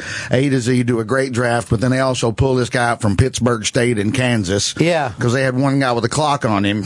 yeah, right. You know. Somebody, and th- they said it's much easier to take like a 340 pound fast dummy. Oh, sure. Than it is Right. to take a great athlete Yes, right. who's not 340 and fast. Yeah. You know, you're not going to be a lineman without some specific Right. things. I have jokes in my show about that. Where basically all they need to know is get man ball. me, you, me get man ball. Good. If That's it. If a coach catches those guys in the bus with a book, he slaps Yeah, it out of their. How head. don't you be thinking, boy? Don't you be thinking on here? Uh, last time we saw you, were- you were out touring with Ron White, and I wanted to ask you this: How does he pull off the smoking cigar thing on stage? Still, the way the smoking laws. They every one in a million, about the same as the ones that won't let him have a drink. Is that right? One in a million have a we won't let you smoke, and he'll pay the fine or smoke Uh-huh. or not if they really are shitty about it. And then uh, same thing with some of the Indian casinos won't let him drink on stage, so he's got like a root beer up there looking like the tequila. Is that right? Yeah, yeah. But I mean, it's, it's literally out of if he did uh, uh, every 300 shows, it might be Yeah. 10 times, not even 10 times this would happen. But, But yeah. it's gotta. It would feel crazy Oh, yeah, once he's used it for that long. The biggest dick ever was the cop who showed up early and wrote him the ticket at sound check, and because he had to go home, he's like, I, he wouldn't even. And Ron, Ron was going to like, if you're going to give me the ticket, I'm going to make you fucking stay here till I go out on stage at eight o'clock. Don't come down here at four thirty. Don't give me the ticket now and go home. And they got a whole big thing about it. And that was the ugliest it ever got. And then the guy wanted him to sign something for him. Oh Jesus Christ! that Jesus Christ! No, really? Right, Yeah, exactly. So, and I think Ron even did. Ron let Yeah. him give him the ticket early and sign the shit, and then like cuss the guy out as he left. Well, you we were talking about it because so many comics used to work with cigars in Oh, the God, past. yeah, absolutely. But it's really rare. Like Ron is the last one really holding on tight. Sure, right, right, to right, yeah, yeah, yeah. Exactly. Bob Zany. Bob Zany still Bob holds Zany it. I don't know if he likes it. it. I don't know if he likes it. Yeah. but I know he holds it. Yeah. Um, Chris, you were saying that the the new tapes on the Palin family. Yeah. Uh, no, I don't know whether you heard any of these, Vic, but the Palin family was at some keg party, yeah, sure. and it all went nuts. Sure. Now, have you heard the daughter yet? I haven't heard any of the audio. All I just knew that a fight happened, and they're All right. yelling, "Do you know who we are?" Well, we we played the daughter the other day, which is great. Which one? Bristol. Bristol. Okay. Let's play her, and then we'll get to. There's new stuff today that I haven't even heard yet. But Bristol, um, God, I wish these people were in the White House. I mean, Aye, they're sure, just- right. They're just amazing. Let me get Bristol side. Came up too. Bristol, My tell me little what sister happened. comes up to me and said some old lady just fucking pushed me. She just hit me. Okay. Oh fucking hell no! No one's gonna touch my sister. Where was this at? So we were in the limo. I walk back up. Did you push my sister? And some guy gets in my face, pushes me down on the grass, drags me across the grass. You slut, you fucking cunt, you fucking this, you fucking get. I get back up. He pushes me down on the grass again and pulls me by my fucking feet. And he's the one that's leaving. And I have my five-year-old. They took my three hundred dollars sunglasses. They took my fucking shoes. And I'm fucking just left here. Okay. Where are you injured at? My fucking knees, my face. Where's my shit? I have a five-year-old in the car. Where was the limo at when It your sister right came here. and got you? So your sister came down, got you from the limo that was parked right here. Yep. You went back up to the house. I was closer to the house. Yeah. Okay. And when you got up there, you approached this 60-year-old. I don't know how old she was. Some An lady with lady. gray hair Okay. who wants to push my little four, my 20 year old sister. Okay. I'm gonna defend my sister. And then a She's guy 20 came years out of old. nowhere and pushed a guy on the comes out of nowhere and pushes me on the ground, takes me by my feet in my dress, in my thong dress, in front of everybody. Come on, you oh. cunt, get the fuck out of here. Come on, you slut, get the fuck out of here. I don't know this guy. I've never seen this guy in my life. Oh, that's wonderful. It's no different from any Fourth of July party my family's ever I was going to say, right, and that's, that's just good old family fun in Alabama where I grew up. But I, I've always said that the government really exists to prove to everybody that idiots are not confined to any region. That's true. this this proves it beyond a shadow of a doubt. I know. love the fact though that like you still, I guess Alaska's still a little wide, wide open like that. Oh yeah, too. totally. I've been up You there. know? Have you ever been up there? No. I've been up there two or three times, and it is. It's just you know, Anchorage is actually there's three hundred thousand people that live there. Yeah. and it's still like moose roaming through the streets. There's still Yeah. a moose walking. Goddamn, it'd be like you know, if all of a sudden now you're on Broadway, right. here comes a moose. It's a city, so it's a little bit you know in the gun crazy shooting Right. things, and you know. We got offered a, a, a job doing radio up there about 15 years ago Oh, when we were oh, in between. almighty. And the guy said, "Look, come up and do a year." And I'm, I said, No. "The feds." I go, "Dude, we gonna do this?" And he was like, No, no, no, not no, doing it. Can't do a year." Uh-uh. But we would have this experience where we would have been talking about it. And You can do everything you need to do though in a month. In one month, you can do everything you need to do. If you went A to Z hard in 30 days, there's only 30. I mean, yeah, go walk on a glacier, take a helicopter ride, take, take a seaplane ride, go see a grizzly bear, be nice to some Inuit people, get a T-shirt with a wolf on it, look at a totem pole, have some salmon, go kayaking. There's Mount McKinley. Time to go. That's Time it. time Bang boom. out of there. Right. Go look I- at the Palins, call each other cunts. I like. I think. It, I think it would be fucking so fun to see if you could make the winner. Just see if you could hang on. The dark and the light thing. Yeah. Yeah, I don't know. Yeah, exactly. Yeah. I have no idea. That would drive me insane, I would think. All right, let's hear the Palin Boys now. Who's the latest that got released? All right, this is Track and Todd. Track. Track is the son, and Todd is the father. The father. Track? Yeah. I thought there was a tr- there's a trig. I didn't know there was a track. There's Track. a is there a trig? No. track Palin. There's a trig. Trig Yeah. is the one that has Down syndrome. Yeah. That's the- okay. yeah, all right. yeah. Same thing. All right, Palin. now Todd is the dad. He's the Todd- yes, he's the head he's dude. the uh, ski guy, right? yeah, the There. snow machine racer. Yeah. yeah. So this is them talking to the police. We were, we were leaving the party, and there was some there was some stuff going on, and then a father and son team came down, and they cold cop one of our friends and just dropped him to the Yeah. pavement, and that's kind of started. One, one of the guys that was coming with us, and what Steve, and he's like mellow yeah, guy. He's like thirty. Wasn't asking for any attention. Wasn't calling anybody anybody any He's names. like a little pussy, you know what I'm saying? Like he's not gonna fight nobody. And then his dad comes up like, "What the fuck are you guys gonna do?" I was like, "I'll fucking beat your ass," you know? Like that's my buddy, and he's like one of the nicest guys, you know. So yeah, I did threaten him, saying I was gonna beat his ass. And then he's like, "Okay, let's fucking fight." And he didn't fight me. He ran into the woods. I took my shirt off, fucking being stupid, whatever. I took my shirt off. Started fucking blazing. took my shirt off. yeah, That's exactly. uh, that's very Nature Boy Ric Flair. Sure, when, the, absolutely. when- yeah, when the shirt has to come off. That's fucking great. Uh-huh. So that's the son talking. Yeah, with the dad. Yeah. But the dad, I imagine, has a cooler head than the young people. Well, track sounds like he's hammered. Yeah. Track. I mean, I wasn't at the party. Don't know if it we were is a drinking party, though, Chris. Yeah, it's not church. I'm sure there was a keg. Yeah. At the very least. They play a lot of hockey, so I think it was like a strategy thing because he would probably pull the shirt over the head. He's just preparing. Smart. Maybe, Okay, absolutely. That's, a smart That's move. Yeah. A lot of just grab with the left hand, swing with the right up there. I took off my shirt. Took, my friends would always tell me to take off my watch. Right? Yeah. Because you didn't want to break it. You didn't want to break it. Yeah. I took off my shirt. I like it. Ric Flair. All right, here's more of them talking to the cops. So they fucking hit two of us. One was my buddy, most like innocent, basically a gay guy, but he's not. And then me from behind. So yeah, I took my shirt off. For Let's like, take that over. Right. They said he was a gay guy, but I he's guess not. that means he can't fight that well. Right. Who knows, In right? Alaska, that's gay. Yes. Probably shouldn't have taken your shirt off then.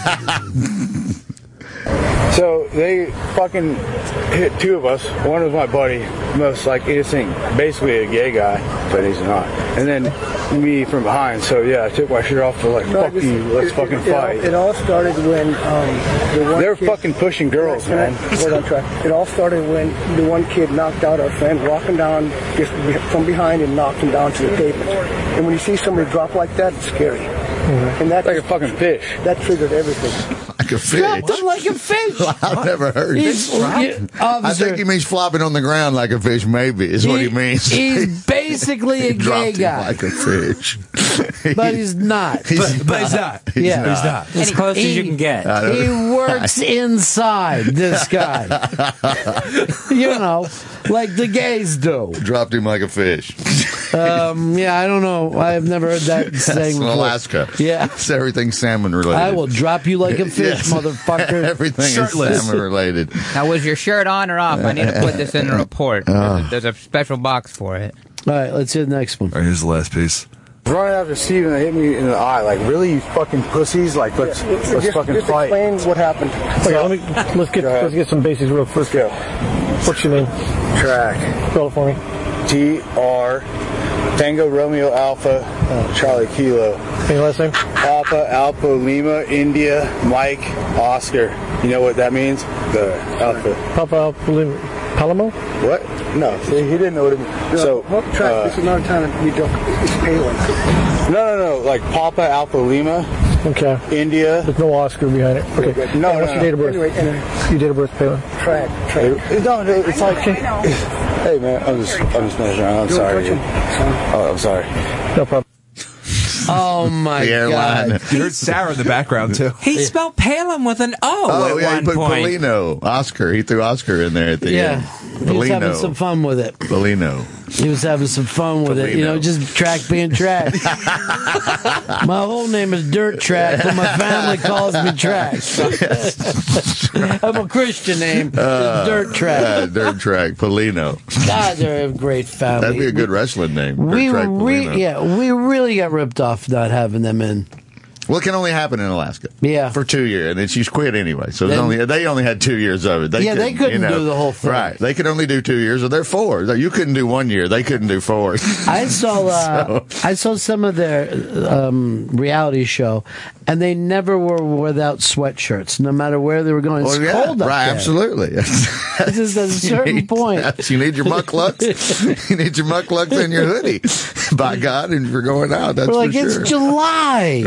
When's the weather going to break? right. When's it going to get nicer? Right.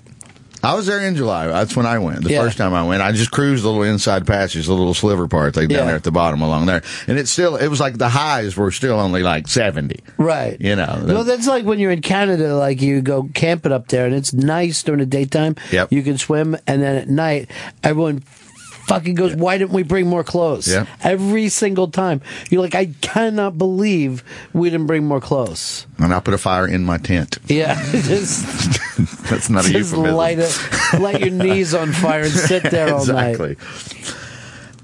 Vic Henley's in studio. He'll be at Go Bananas Comedy Club November 26th through the 30th in Cincinnati, Ohio. Go to gobananascomedy.com for tickets and more information.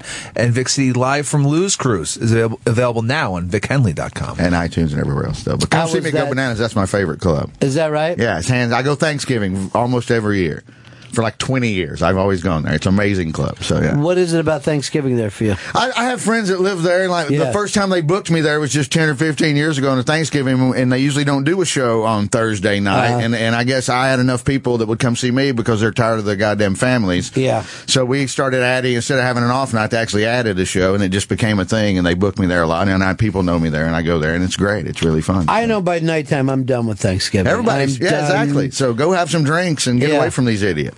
Now they say that one of the biggest party nights of the year now is the night before Thanksgiving. And oh, the Wednesday. Oh, sure. yeah, Sure. right. because so many people go home for Thanksgiving and see the old crowd. Yep. They also say it's a, a, a big cheat night where you will end up banging the girl from high Sure. school. that makes perfect sense. Facebook has done this. Oh, sure, of course. That's good. Well, at least it's accomplished something. Yeah. at least Yes. Facebook has done one good thing, gotten old horrors back together after a million years. Yeah. Reunited Peaches and Herb. There, well, there a lot of guys are like they were shy in high school, and now they've made some money, and they're going back Oh, to sure. that girl that they were afraid to approach, and say, "Look, I'm the vice president of some fucking corporation. Seriously, look at me, see who I am now." My bu- eh, my buddy lured got lured back in by an old psycho ex. Yeah. He had a kid with her. She was. I, we had a conference call with her because I was still not sure. He's like, she's saying a lot of good stuff. I'm like, I don't believe any of it. We need to have a three way call. she literally, he did. He set up a call. She campaigned hard through me. I was like, no, I don't know if we should let you back in or not. That's hysterical. she said enough of the right things. I caved in. He ended up getting her pregnant. She turned out to be the same old psycho she always was, and now they Yeah. got it. Now they got like a nine year old because of it. yeah, you can't grow out of crazy. Yeah, That's I, well, not- was- we thought so. We Yeah. gave it a shot. She said all the, I mean, it was textbook amazing. yeah. but no. I'm sure the sex was unbelievable. Oh God, you know it is. Yeah. Absolutely. Absolutely. Absolutely. You're not married like Ron says. Ron White's joke. If you're not married by 40, you are either a psycho. If you've never been married by 40, you either can't suck dick or you're a complete psychopath.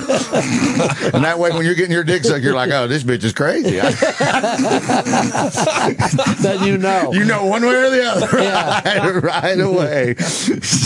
So. I wonder, have they ever really done like a test on Crazy Pussy and to try to figure out why? Oh, who knows? It's that so would be a great. exciting. I'm sure. Yeah. I'm there sure. should be a grant fucking put out there for it. Yeah, This is study, absolutely.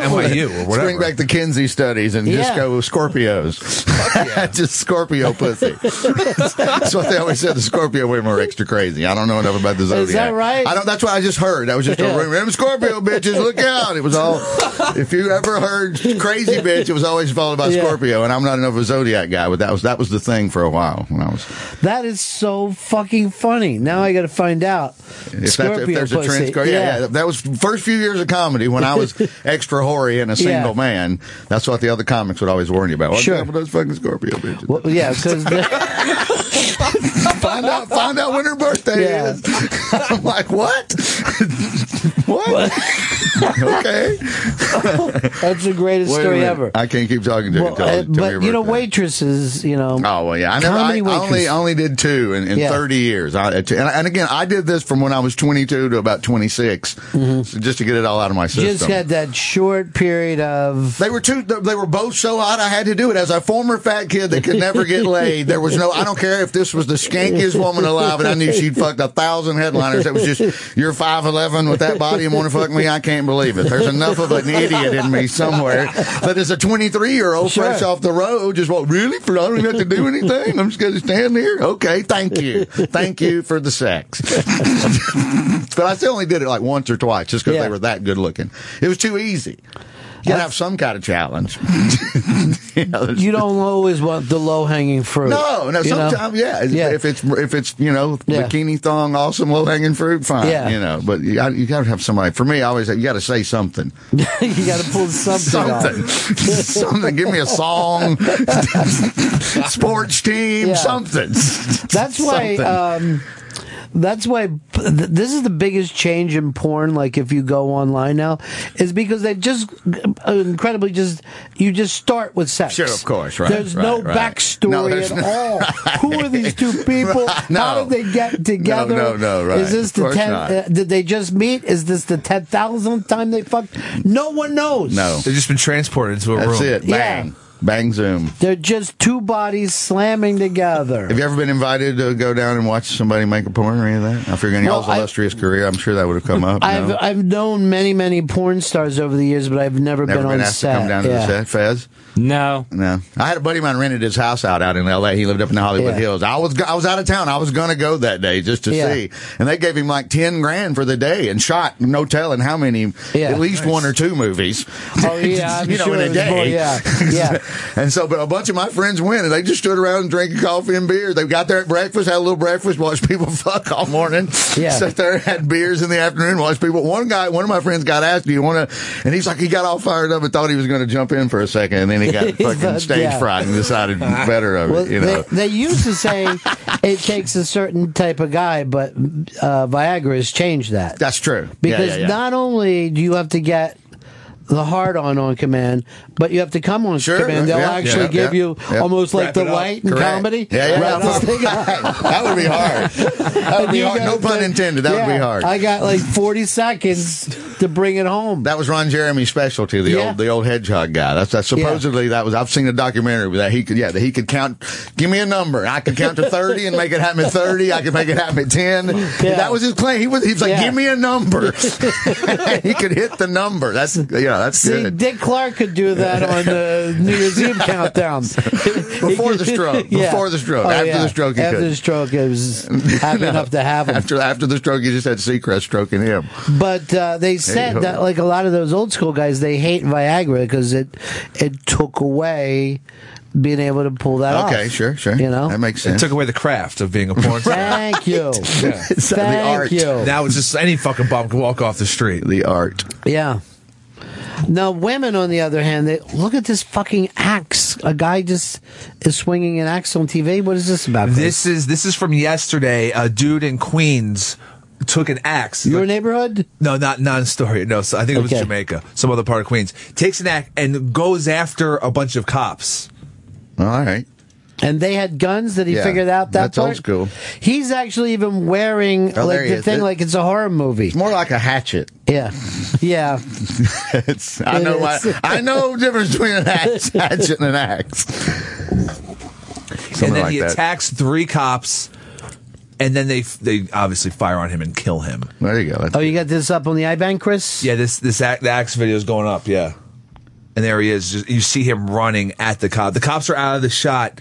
You see him with this axe, right? Like it's plain as day. You see the he, you see him fucking. Yeah, he's drawing back double-handed. He's Yeah. two-handed in the hatchet. He's cocking it back up like he's going to Fu- swing, swinging a baseball bat. Finally, a cop in this town gets a legitimate kill. There you go. You know what I mean?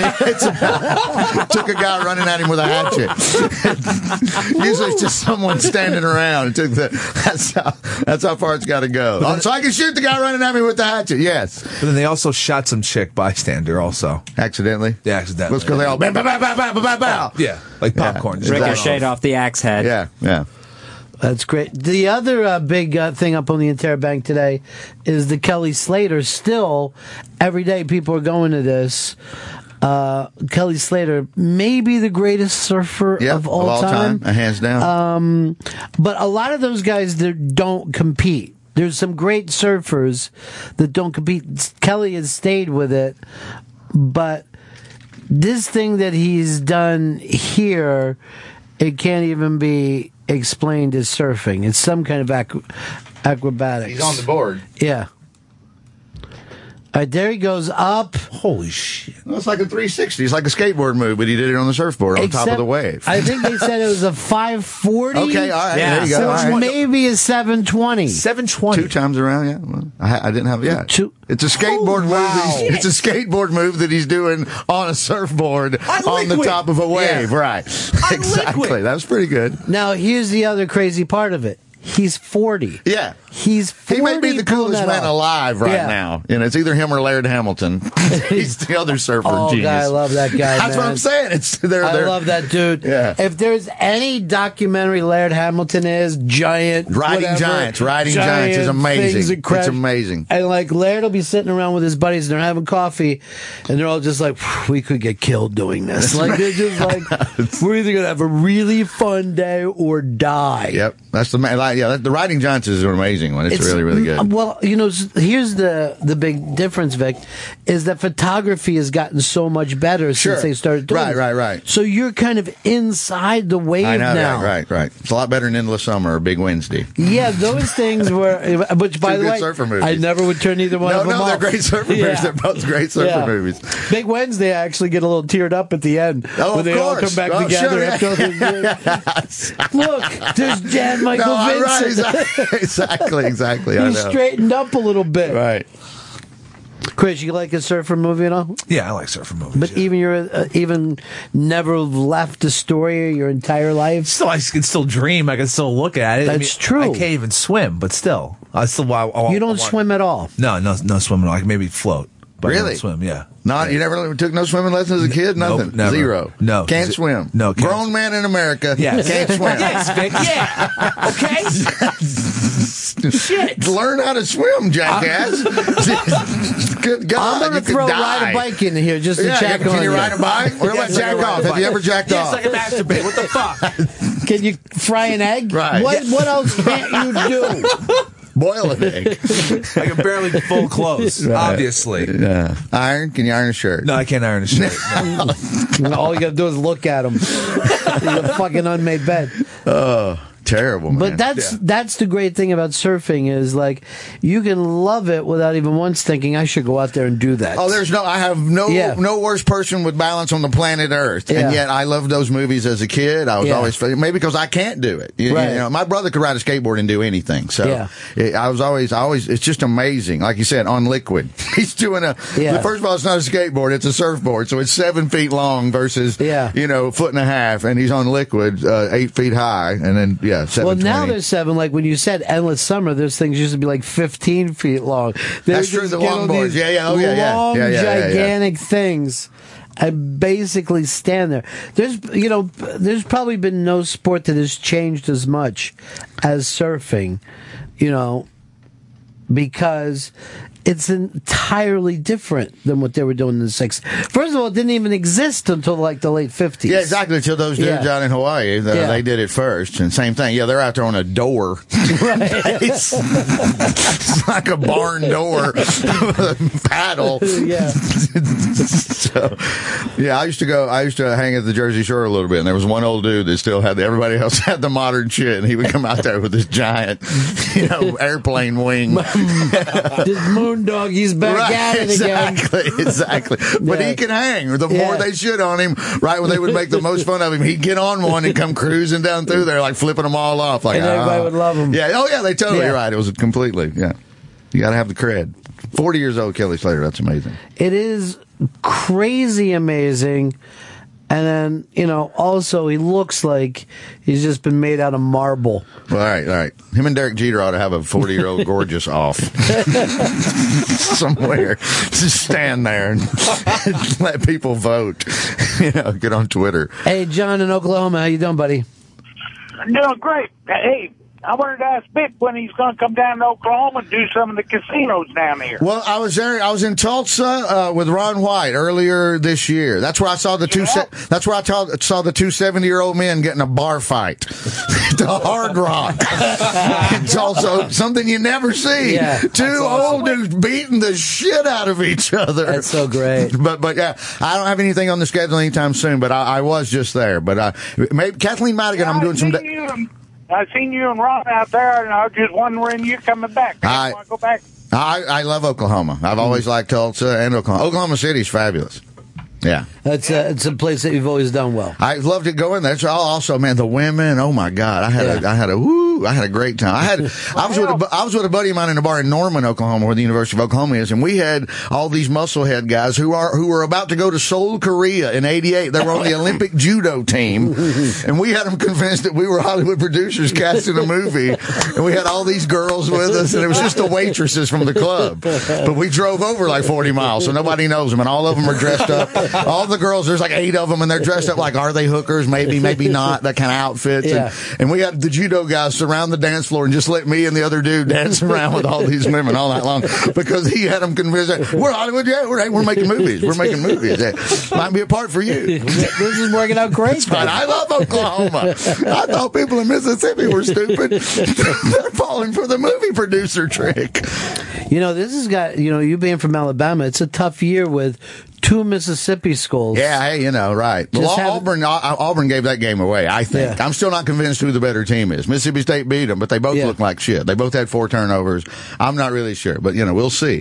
They're gonna you- get, I'm Auburn. They're going to play. Auburn has South Carolina tomorrow, and then Ole Miss in a week. So it's not That'd done be yet. interesting, but it's so tough in that SEC to Oh, run the crazy. table. I Yeah, don't think it can be done Right. anymore. You're going to lose one. Yeah. And if you don't, you deserve it.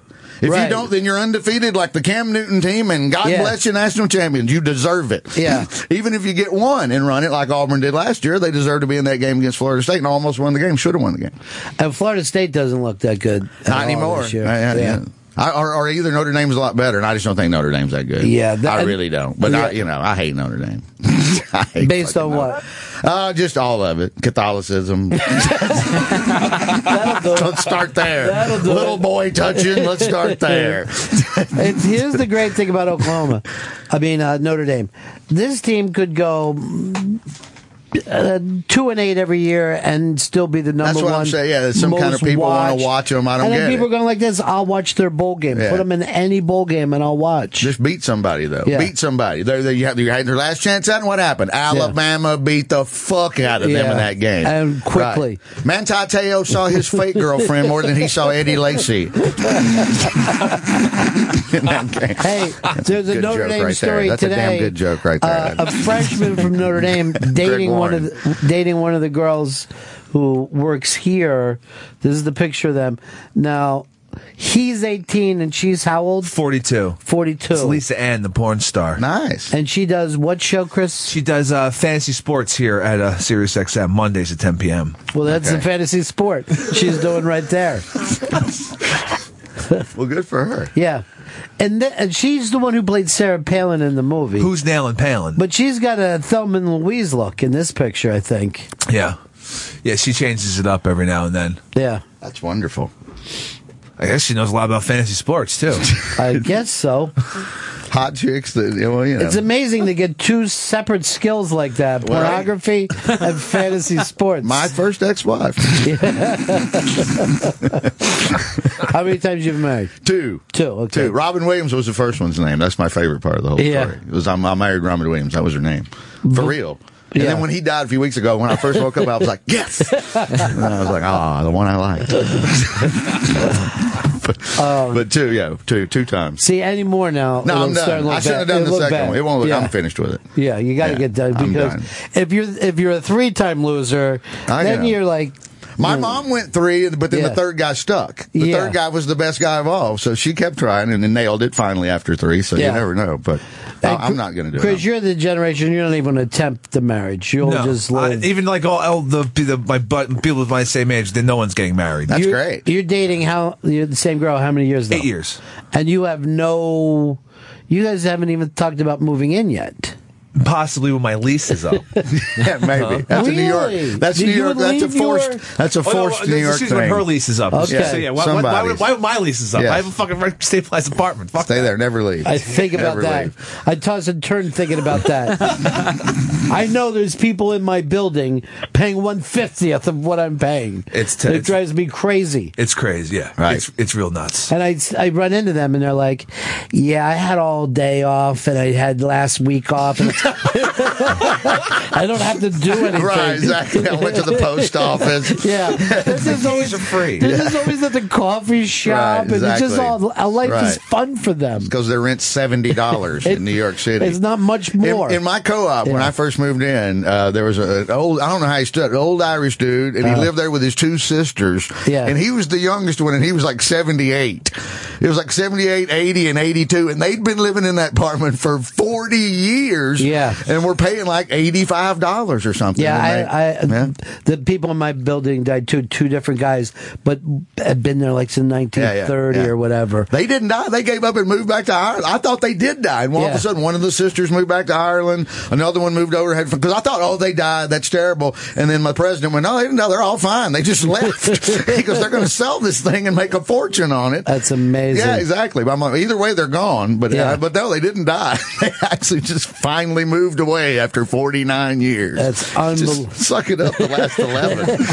Why Make it would you work. leave after 49 years? Good God. Uh, Vic Henley, thank you so much Oh, for coming pleasure, in, guys. buddy. It's always great to have you here. Anytime. And you're still I still, I know. the Highlander. You don't even know you're picking this weekend, right? I'm going to pick the Red, I'm going to pick the Redskins to lose to the Cowboys Monday night. All right, that's exciting. Yeah. I'll be And I'm watching sure that one. I'm sure RG3 will come back from injury and light them up and you know whatever. But that's who I'm picking.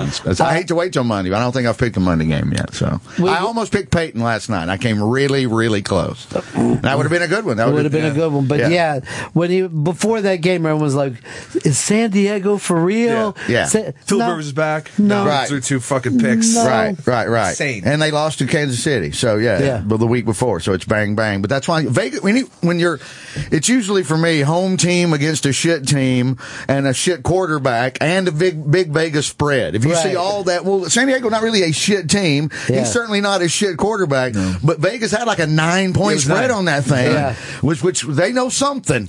Well- Vegas always knows something. Yeah, Ninety they- percent of the time, the son of a bitch is exactly. There- There's somebody looking into the future there because Yeah, those, ever, yeah, exactly. those lines are amazing. No, they know. Amazing. Know. How many times you have two and a half points, Right. and it's a three point Oh, God, game. yeah, yeah. You never, No. you never can relax. They've got How'd little, they figure it out? No, they've got a little. points. They've got like a little mini me Robert De Niro from Casino. They've got a mini me Robert De Niro in a little room somewhere. Yeah. He's in a tiny little with a mini fridge, and he's just clicking numbers, and gathering data somewhere.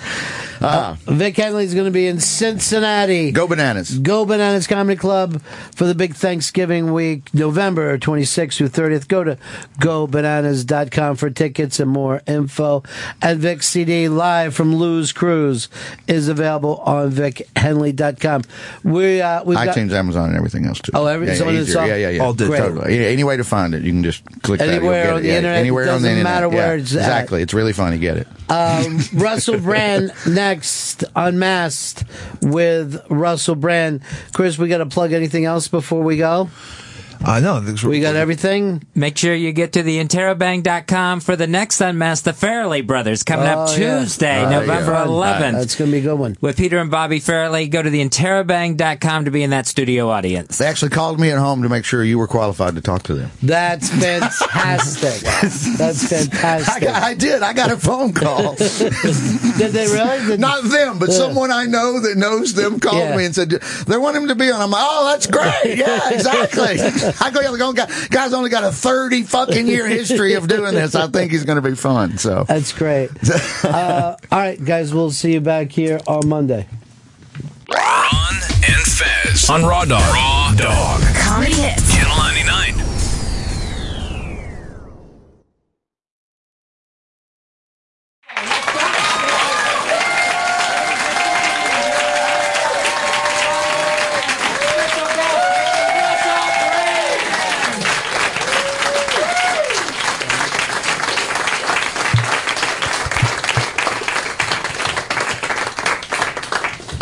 Revolution starts.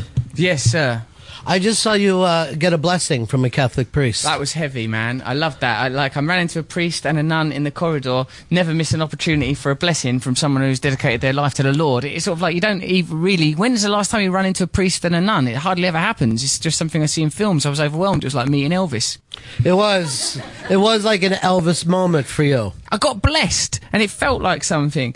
I, I like. I think there's all sorts of different ways to plug into the Almighty, to plug into God. Go take it where you find it. And it's just pretty cool, isn't it? I'm about to come in here and talk to you lot, do a live chat about revolution, and just before it happens, there's a priest and a nun in the corridor, properly blessing down on me. Yeah, like proper holy. God is great energy. Now, were those sound effects yours, or did?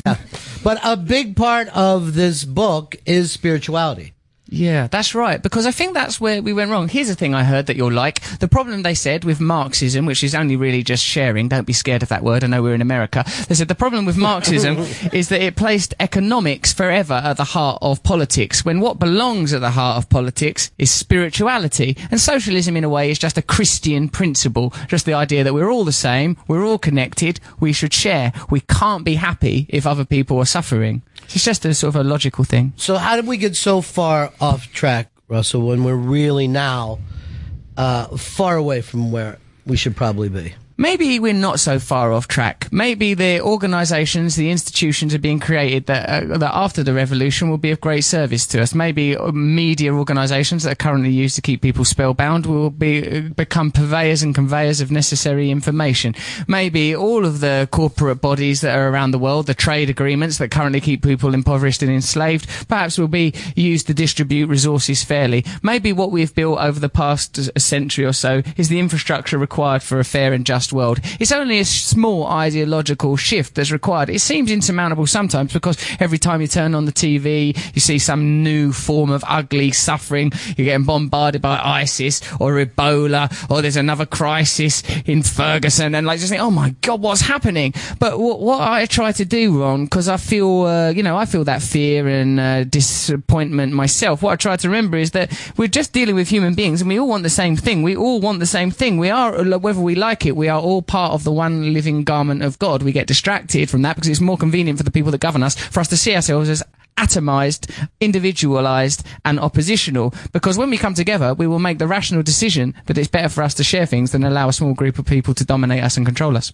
So, what keeps us today allowing that to happen? I mean, we, we wake up this morning and we're like, this doesn't feel right, but we all do it anyway. I suppose maybe, well, for me, what it is is like, you know, like, I've got selfishness, greed, and lust in me, and those frequencies are quite loud sometimes, and we live in a culture that stimulates selfishness, greed, and lust. So that frequency is spoken to, it's easily accessible, and it's easily fulfilled. Whereas like altruism, uh, meditation, reflection, transcendence, these are not ideas that are easily accessed. We live in a sugar-coated culture. We're eating bad food. We're listening to bad ideas all the time, and it's the ugly side of us that is constantly stimulated and aroused. So of course it's difficult for us to go, my God, I've got to break away from it. Sometimes it takes a crisis for us to awaken. In my own life, when I was a drug addict, I only stopped taking drugs when it became unbearable to use drugs anymore.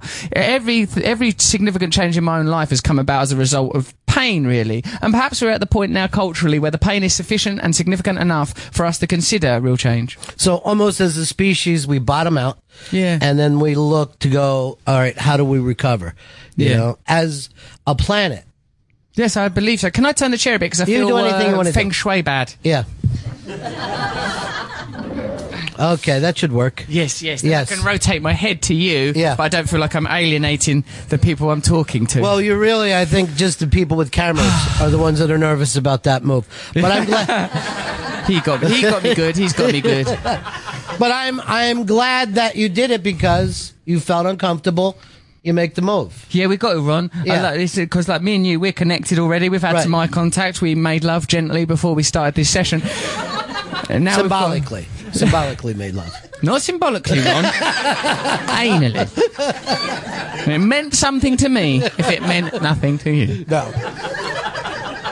Well, let me just say this is I, I think one of the interesting things here I think for people is that we we're not used to entertainers or comedians worrying about such things.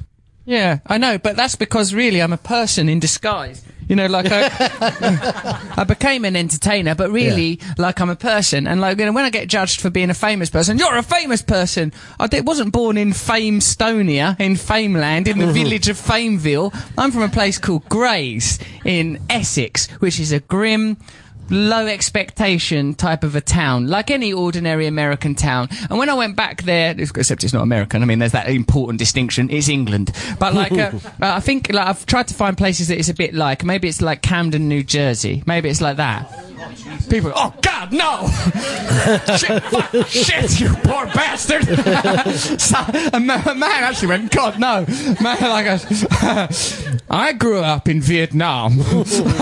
yeah, like, um, uh, it's a normal town, normal people. When I went back there recently, I was astonished to find that a place that had never been particularly affluent had now deteriorated to, it was sort of heartbreaking to go there. People were wandering around, loads of people were drunk, just betting shops, pound shops, like people are just gambling and buying cheap stuff. And I feel, do you know what? I thought there's a sense of spiritual alienation. And while this stuff's going on, while people are feeling despondent and despairing, people are saying, why are our lives getting worse? Why have we not got access to resources, even if that resource is joy and happiness? We've been told that the problem is like, uh, it's immigrants or it's homosexuals or it's people that got a different amount of pigment from us or people in a different country to us that believe a slightly different book to us is a better book than the book that we like. So how can this be the problem? How can this be the problem when, when it's really obvious that in recent times there's been a massive kind of, uh, cultural robbery and economic robbery where a, a small percentage of people have taken all of the money, taken all of the power, where inequality is at what I would say pre-revolutionary conditions have been achieved. Uh, uh, uh, Congress in your country at the moment, I read in a piece of paper, has 8% approval rating. At the point of your last revolution, one third of people liked the government. The last time the people of America had taxation without representation, they threw the people that were uh, tyrannizing them out of the country because it was easy to visualize that the English were an, the, or the British were an invading, well, not an invading force. We brought you here very kindly, helped you to ransack the land, and then when you realised you could do it without us, you started killing us. Some people have not forgiven you for that, but other people, like me, see that as actually quite inspirational. You, know, you should get rid of the government you have now for the same reason you got rid of George III. You're being governed by a maniac who doesn't care about you. You're the, the serving only industry, serving only corporations, and ordinary American people, for want of communication, for want of a sufficient movement, are getting shafted. Well, I think a lot of people in this country thought the revolution was going to start with Barack Obama. The hope there were people in the streets, people were singing, people were feeling good, and now, of course, they feel alienated from him. That's why I don't vote. You know, like so, like people say to me a lot, uh, "Ah, you don't vote, so you shouldn't be allowed to say nothing." I say. You do vote. You shouldn't be allowed to say nothing. You're participating in this thing. I don't believe that change can come from using the system that's currently in place. The reason I don't vote is for the same reason I don't drink nail polish. There's just no point. There's no point. If you give me, if you give me someone, if you give me someone worth voting for, I'll vote for them. This is what I want. I want a society where the people that are poorest and most vulnerable are taken care of. People that are ordinary and working get a decent life. And the economic elites that uh, currently are on some sort of edifice of irreproachability, on some plinth of inaccessibility, contribute to our society. When we think about like, oh, immigrants crossing the border, this like a group of people robbing us, ripping us off, there is a little group of people that are robbing us and ripping us off. It's an economic elite. These people that, like, do you know like the, the six Walmart heirs right, have just inherited between the six of them as much money as the 150 million Americans that have the least money. 150 million Americans, ordinary people that uh, like work or don't work because they, I don't know, for whatever reason can't work. They have as much money as these six people that all they did was emerge from the right vagina. That, that, that, that, that's, that to me. Would any of you vote for that? Would any, if we were starting from scratch today, would we go, let's have a system where we give a tiny group of people all of the power and all of the resources, and then whenever there's a problem, blame the most vulnerable? Right. Like, we wouldn't vote for that now. Well, now is real. Now is happening. Now, in fact, is all there is.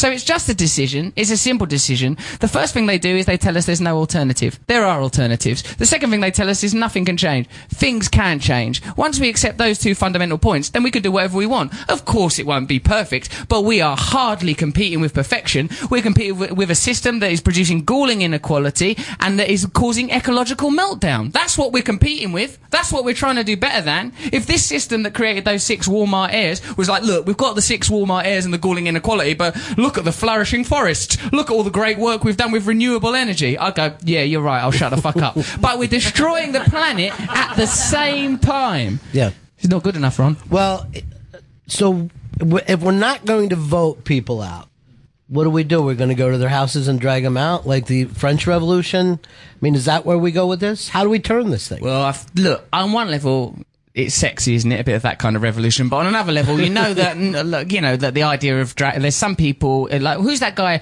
John Boehner, that was filmed giving uh, money to tobacco, to accepting checks to, to, from tobacco lobbyists and giving them out to senators so they voted the right way. Him, for example, it's nice to envisage him being dragged from his home. But that's like a. that's not a nice thing for us to do. You can't, uh, you can't create love from hate. So it's just a, like a physics thing, probably. So like, uh, what I think is, imagine this. And if you're like, this is how I see it. If you are blissfully happy with your life, you're okay. I'm not talking to you. Mm-hmm. If you're not happy, the check this. Are you happy with the amount of rent you're paying? Are you happy with the amount you're getting taxed? Are you happy with the way that your debt situation's working out, your credit card debts and your mortgages? Are you happy in your place of work? Do you feel represented in your place of work? Well, the chances are that if you're not, the reason you're not is because you have no power in that situation. There's no reason why the people that work in an organisation can't run the organisations for themselves, fairly, justly, and democratically. We have democracy in name only. Democracy is a beautiful thing. Democracy is a thing worth having. Democracy is not what we've got. Being able to vote for two parties that are going to do basically the same thing, that is not democracy. Democracy is a beautiful idea. Democracy is necessary for any civilized and advanced nation. But democracy ain't what we have. So, like, the revolution is for democracy. Collectivise, organise your own workspaces, organise your own communities. It can be done. Let's not pretend we don't live at a time when millions of people every Saturday night vote on some bullshit reality program for some person who's a good singer or a bad singer or whatever kind of singer. The tools are there, the means are there, the opportunity is there, the possibility is there. Think of the issues that locally affect you. Get involved in those issues because together, unionised, unified, and collectivised, we have power. As individuals, we have no power. That's why we are sold constantly the narrative of the individual that we are alone. That it's our individual lives that matter. Well, when I was a kid, the unions were everywhere. Uh, they got crushed over the last, you know, 20 some years. And then places like Walmart or the fast food places never unionized. So we have a lot of people who work in this country, work 40 hours and cannot uh, afford to live on the work that they put in. I think that's the big change that's happened over the years. Yeah, it's like uh, the rights of ordinary people are continually eroded, and we're sold the idea that that's somehow fair and just and necessary. So, like, I think you know, forming working unions is a necessary part of it, but I don't think anyone wants to live in like you know, like I don't sort of aver communism, or for the same reason I don't like capitalism because these are sort of tyrannical ideas that prevent individual people having freedom. I think that wherever there is power, deconcentrate that power. You know, no glamorous, smiling individual having power over you because we've seen it in my country. We had Tony Blair; he seemed all lovely and nice. He just turned out to be a cunt. Excuse my language. in your country, you had Barack Obama. He seemed to be all sort of charming as well. What did he fucking do? What has he done? I mean, like you know, like people will sort of point to positive things. I don't know, like that healthcare thing or whatever. You deserve more. We deserve more. We deserve fairness, justice. We deserve the things that are in your constitution. We deserve the democracy that the people of this country were promised. Thomas Jefferson said every generation should have a revolution because people, that's what happens is we're corrupted by power. People, you know, like I don't sort of, I don't believe in the big individualistic narrative. Like I used to think if you put me in charge, I'd be brilliant. But I know that if you put me in charge, I'd just become one of them. Any of us would. It's the systems that we need to dismantle, the systems themselves. You can't allow people to have that kind of power. You can't allow people to vibrate on the frequency of selfishness and greed. We have to live communally, collectively, for one another, organised the way that we naturally would, the way that we would in nature. We are nature. We are part of nature. We have lost our connection to God. We have lost our connection to one another, and now we are suffering. But it's okay because it's in us. We are it. We can have it back whenever we want it. We can claim it whenever we want to. We should claim it now. You make a uh, a point in the book too that a lot of us work in the security industry, securing the money for the for the rich. Um, and I hadn't really thought about that before.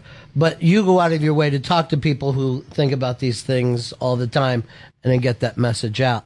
Uh, explain some of that to the folks. When I'd done my book, I realised that I wouldn't be the best person to handle the academic sort of side of things. I didn't have that good at education, so like I like got this essay from Noam Chomsky, analysed that. I spoke to Naomi Klein. I spoke to this bloke Matt Stoller, who used to be on a TV program that I did here, who's worked in Congress for ages and ages, and he's totally disillusioned and thinks it's all like a total blag. I goes, what revolutionary ideas would you suggest, mate? And he goes, ban private security right? And I, and I thought, why? Hold on a minute, I don't understand that. And then he explains that he says that there are more people working in private security in America than there are teachers. The elite, super rich people require security to to protect their wealth, and it prevents them from interacting with society in an ordinary way. It prevents people from being responsible. Get rid of security, he said. Then people won't feel cosseted, they won't feel safe, and they'll have to start behaving in a responsible manner. And I thought, oh my god, that's brilliant, but it's also terrifying because guess who uses security? Me! like, for example, now Sheldon is protecting me right now. In this moment, Sheldon is protecting me. So I was like, like I was saying, oh no, Matt, you're suggesting things where I'm going to have to actually change me. Me, I didn't want to change. I wanted to just tell other people how to. but that's not how it works. You know, either you're in this or you aren't. Now, the reason Sheldon is here with me uh, is because uh, I keep saying things that I think, oh no, I'm probably someone is eventually going to smash me in the face, at least, aren't they? eventually, sooner or later. So I thought it'd be nice to have Sheldon here to protect. But like, you know, like sort of. But what I recognise in Matt's point is he's 100 percent right. That, that we're we're we're creating a sort of an economic apartheid where people can live protected behind walls, protected by other people, using their labour, living behind a private army. Protected behind Sheldon. Really, when we look at it, he's Sheldon is protecting me, but I, I don't know Sheldon. I hope I've behaved respectfully and in a polite manner, and you have not felt exploited, and that you're uh, I'm a corporate elite that you're protecting. Oh, thank God. Oh, thank God, Sheldon. I hope that Sheldon doesn't in the car, so I think, hold on a minute, this guy's got a point, and just kill me. Which he could probably do with his thumb. Yeah. But let's just say the Sheldons of the world don't care whether they're they're guarding Russell Brand or a drug runner or you know who. It doesn't matter to them. They think this is my position in life, so they keep the system. We're all compromised. We're all living in the aquarium. We're living in the aquarium of capitalism. How can we not swim in it? Look at the shoes I'm wearing. I grew up under this system. It's hard for me to not believe that fame and fucking and drugs and money are going to make me. It's hard for me not to believe that. My whole life I was told, get famous, get girls, get high. I've, my whole life. So it's like every day I still wake up with that message. Turn on your TV set. No one's saying, hey, connect with God. No one's saying that. And people, people that do are fucking the worst kind of people imaginable. Yeah. So like, so like, it's hard to access this message. It's hard to communicate it. Selfishness and greed are on a kind of fast track. You know, those emotions, those feelings, that energy moves quickly.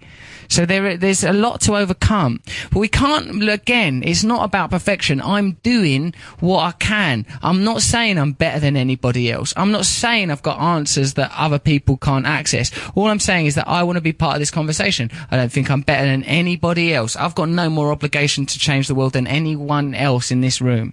Like, But, and I know that as an individual, I can't do anything.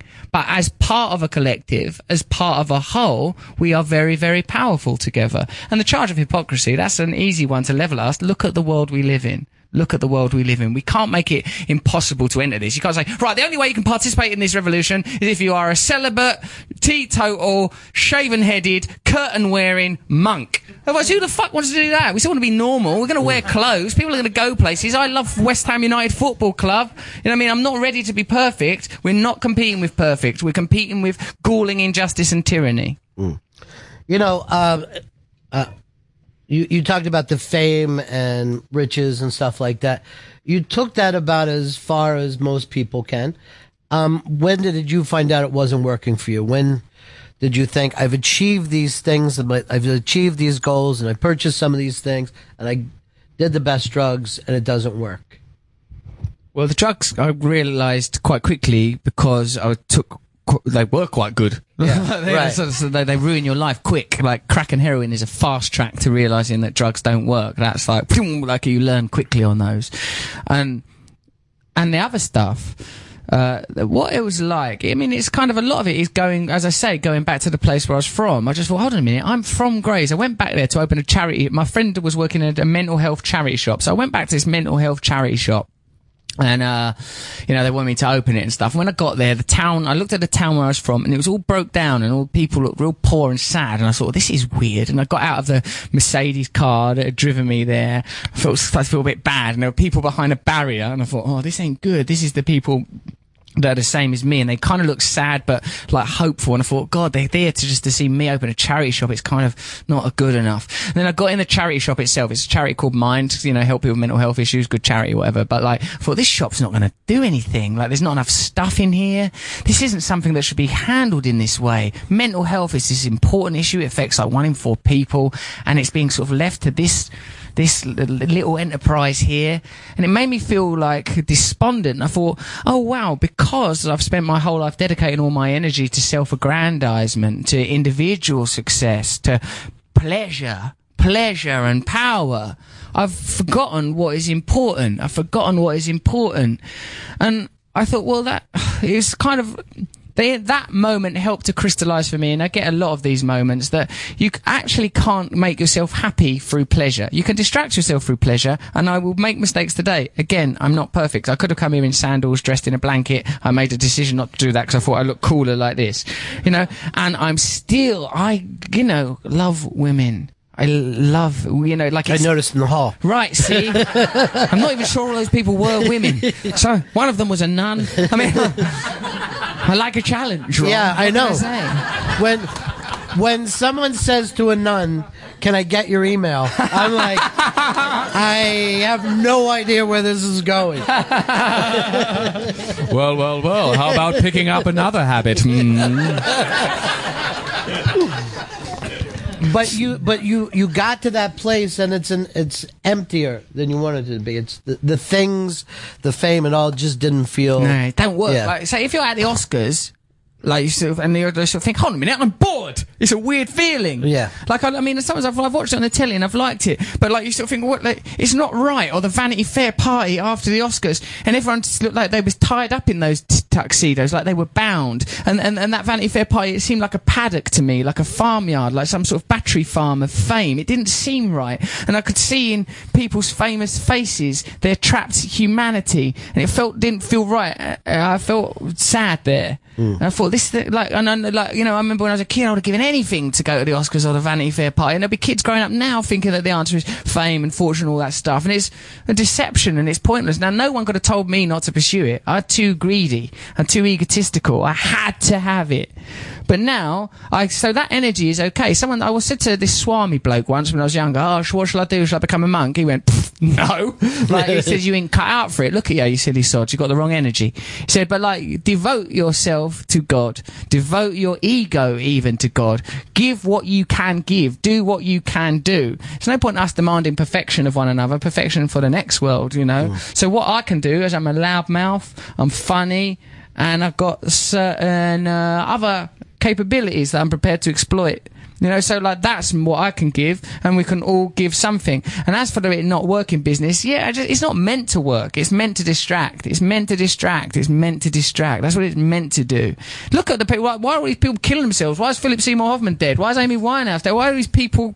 Like, if it worked, Philip Seymour Hoffman, it's not like he was just famous. He was respected, lauded, loved, adored. Meant nothing to him. Now, obviously, the man was a drug addict. You know. Um, but like, you'd think that given the cultural narrative that we're all buying into, being an Oscar winning, adored actor would get rid of the misery behind addiction. Drug addict is, means you're trying to solve a problem of sadness by taking drugs. You feel sad, you feel disconnected, you take drugs to self medicate. That's what drug addict means to me anyway. So, like, there's evidence all around us that this isn't working. There's evidence all around us. It's clear where this is going. We're being told that you know, there's 50 to 100 years before the planet's fucked. We can already see seeping like a fog Armageddon all around us. Some people, Armageddon has happened for them already. They're already on the street. They're already fucked. It's already started. It's already started. Ferguson, it's already beginning. It's already beginning. So, like, for us, we have the choice now, like, how to, like, the, whether or not we want to awaken and participate. And it doesn't have to be some sort of, like, a devotional sackcloth and ashes deal. We can just sort of, like, right, am I happy with how much I'm paying on my mortgage? Am I happy how much I'm paying my tax? Am I happy the way my community's run? If the answer is no, what are you going to do? Talk to other people. Are they happy? No, I'm not actually, because no one is. And so organise and become active. And more and more, we have the technology for us to communicate on a global level. We know how to act on a local level. It's possible. It's easy, in fact. Well, I do agree that you don't run into a lot of happy people. And now, instead of copping drugs on the street, you know, the way we grew up, the pharmaceutical companies are inventing new drugs to give to people legally. And that seems to be a way to try to calm people down rather than think about the things that are rattling around in your mind right now. The reason the world won't change under the current system is because it's working for them. For that, that's the result. Is that they're not going to go. well, They're not going to change it. They've got what they want. With the right, are corporations in complete control? Yes. Can corporations do whatever they want without persecution? Yes. Are we making billions of dollars at Exxon, Monsanto, at Pfizer? Yes, yes, yes. What's the fucking problem? There is no problem if you're them. There's no problem. The problem only begins if you're taking unnecessary drugs that haven't been properly trialed. If you can't get proper cancer care because you ain't got enough money and they won't release drugs that cure the disease because there's not enough money in them. We all know this stuff is happening and we pretend it's not because it's too inconvenient to face up to that idea. It's too painful and ugly for us to face that idea.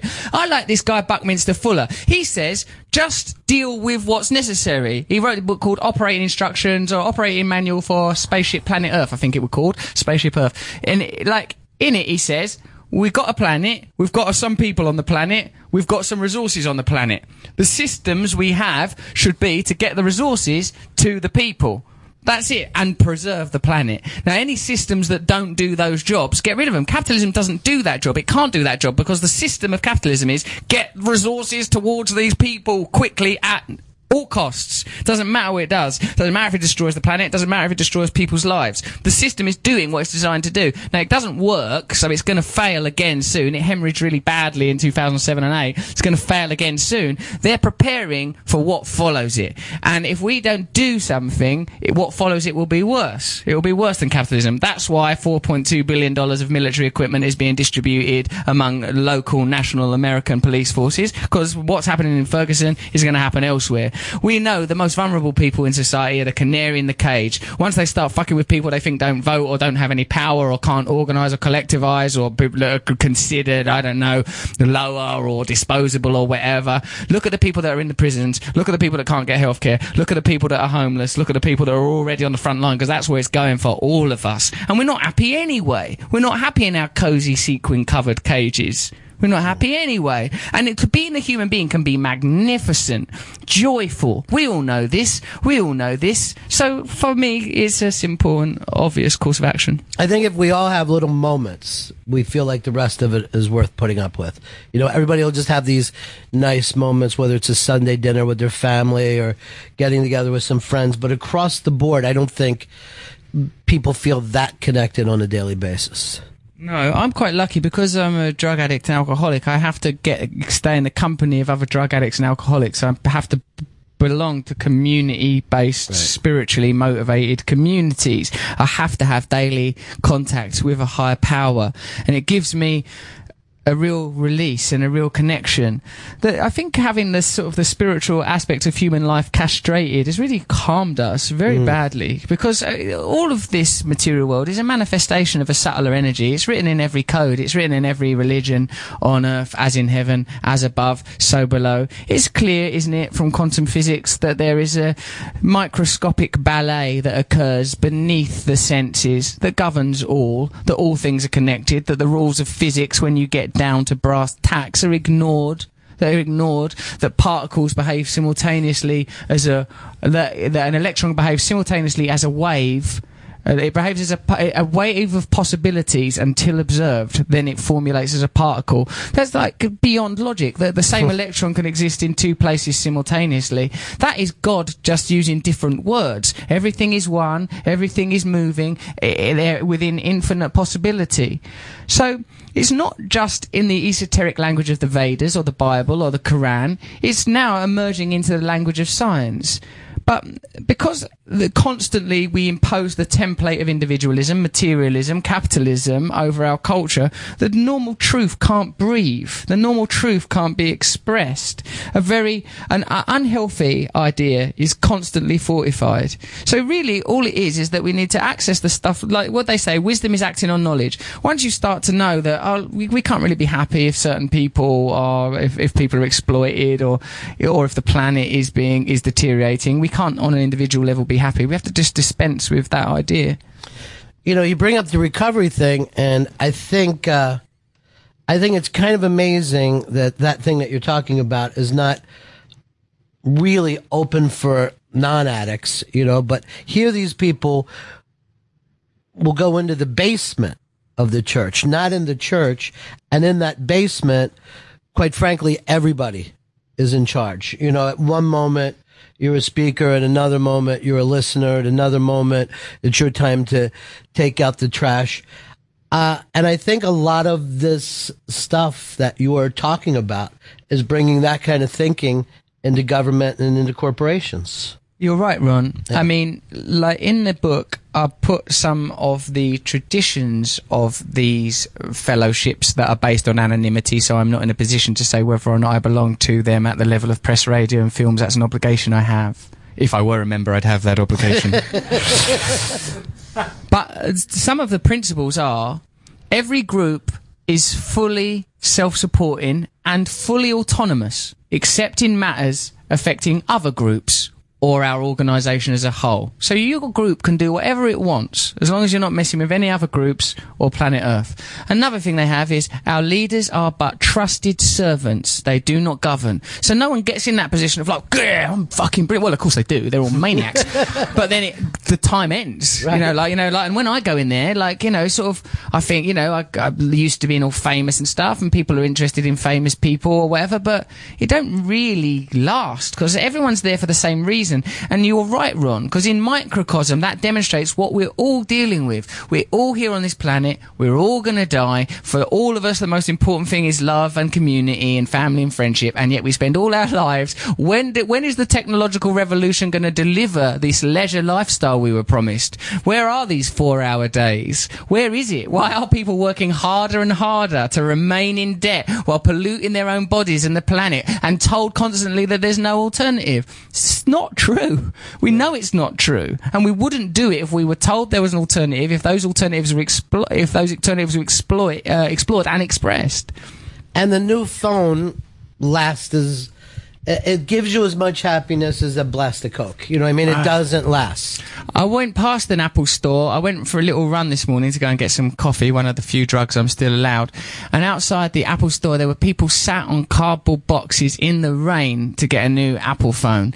And it's like a pil- it's like they're making themselves homeless. you know, like they're electing to be homeless to get the phone. And it's like a pilgrimage, right? That's the kind of thing you do for God. It's like, I'm going there and I'll sit down and I will wait and I will receive my blessing. And like, you know, I get excited. I got an iPhone. I got two. I got one for this country, one for this. I ain't got the next one yet. I just think I can't keep playing this fucking game. It's never going to end. Like, but like, uh, uh, and you know, but like, I have things like that. I ain't better than them. I'm not better than them. If someone tells me here's a shop where free of charge you can smooch around with hot girls, I'll be out there in a box. I'm not better than anybody else. I'm not better than anybody else. But I just like, you know, they, so the sad thing ain't that they're doing it. The sad thing is that it ain't going to make them happy. How can it? How can it? How can that silly little device that's spying on us, giving all our information to Google, Facebook, and the government, how can it really help us? I mean, I love the little guy, Siri, or whatever he's called. Sarcastic little bastard. I'm sorry, I can't help you with that.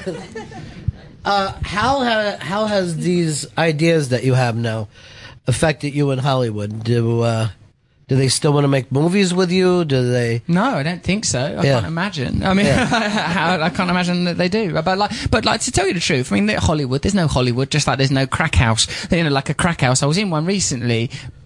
On a police raid, I went with the police and did a police raid, and I went into a crack house, and it was the first time. Even though I'm a person that frequented crack houses, it was the first time in my life I thought, "This isn't a crack house.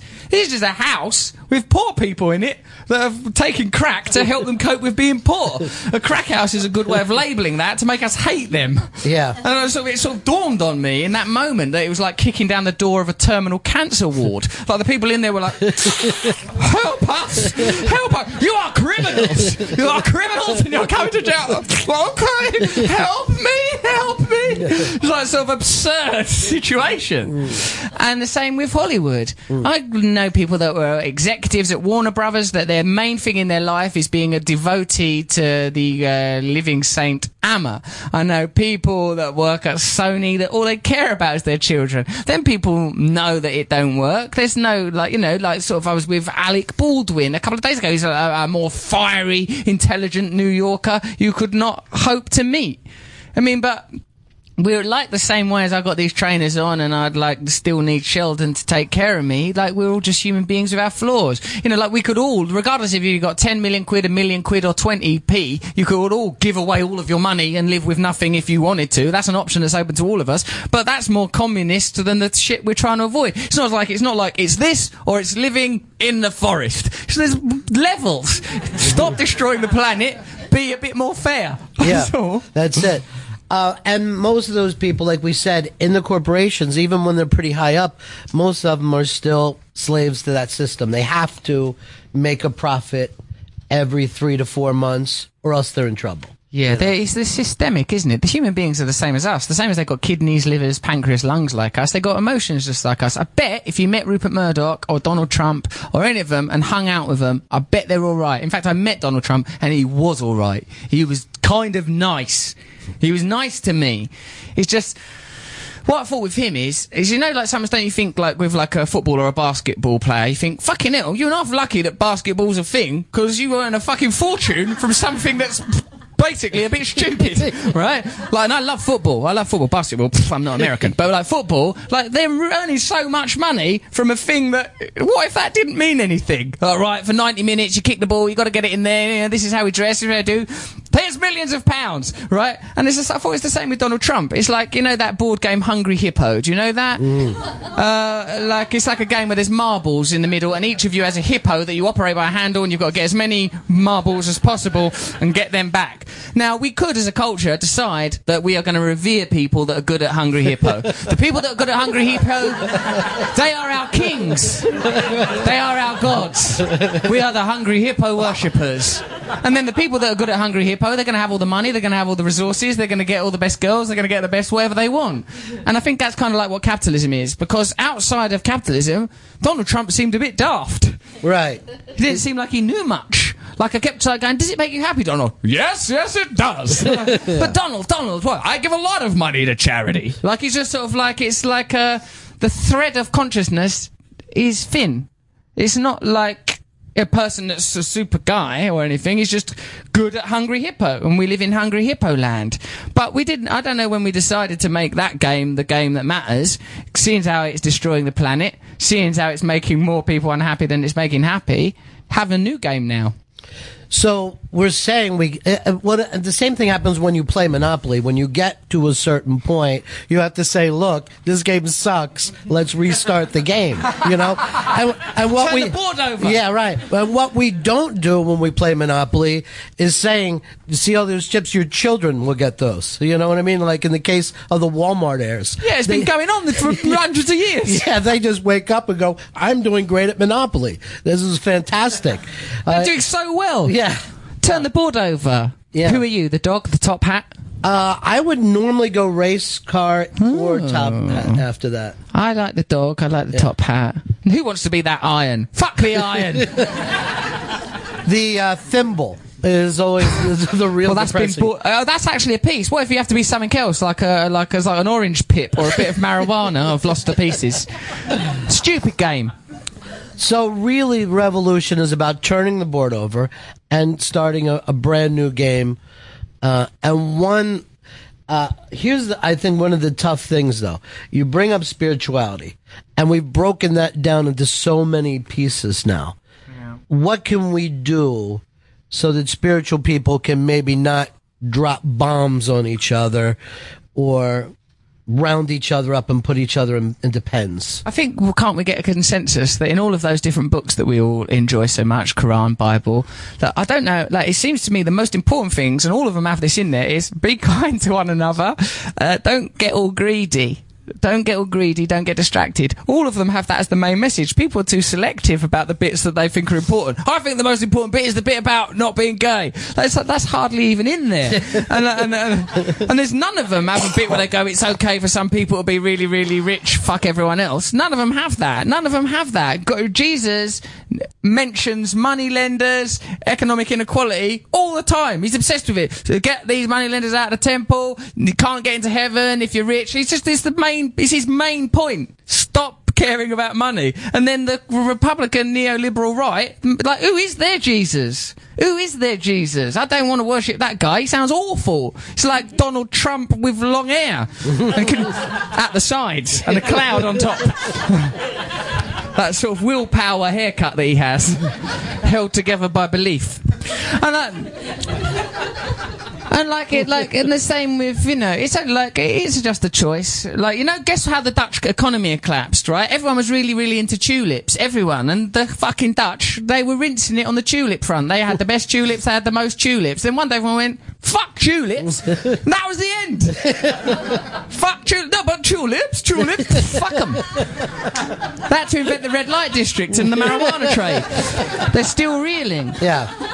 All we have to do is stop believing in this idea and it's over. That's all we have to do. It's that, well, that's why they have to invest so much money in media broadcasting one message, in a military and a police force that holds people down, because as soon as we go, hey, hang on, it's over. That's it, it's over. The minute people go onto the streets, disobey, don't pay their taxes, don't pay their mortgages, don't pay their credit cards, come together, create their own communities and their own systems that are fair, live lives built around the values that we actually feel, then it's over. They know that. They know that. And that's why we have to be very loving to the police because we don't want them to kill us when this Mm. shit kicks off. Well, you know, most of the values that we get, let's say whether patriotism or religious values, are brought to us very early in life. Uh, I don't. I think that's the only time I ever saw said the Pledge of Allegiance.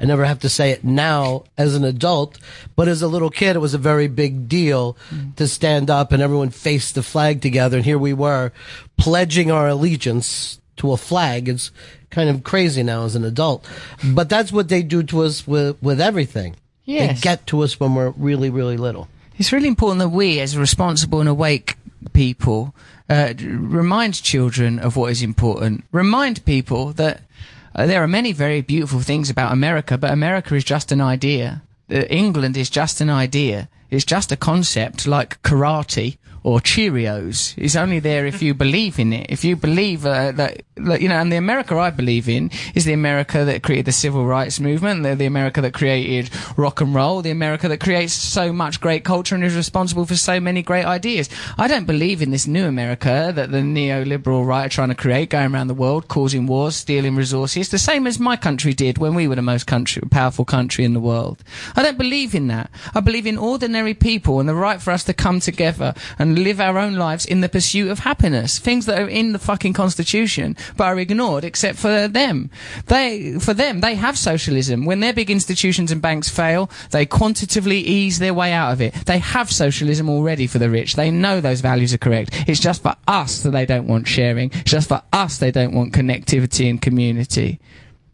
I think, though, it goes back to something you said earlier, too, though, about bottoming out. Until this thing crashes, I don't know whether we will make a new game. I think we're going to play this out until it's so painful that it's unbelievable.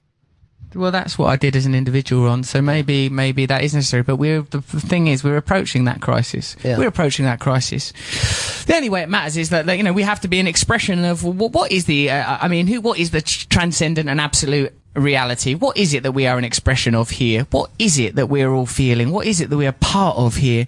For me, it's the, you know, it, it may take that. It may take that crisis. Perhaps it will. But the fact is I've, that that is probably coming quite soon. My individual revolution has already occurred. It's not been a total success. I'm not perfect. I still wear these shoes, but I'm a lot better than I was. We're not looking for perfection though. We're just looking for improvement. And I, to tell you the truth, I already know that how, how parliamentary process and probably how democracy works in this country is they won't yield anything until you make it impossible for them to not continue. Until, until you say, for example, no money in politics, no money in politics, until you make it impossible, they'll just continue. They'll just continue. Like children. You know, you have to make it impossible for them to do what they want to do, I guess.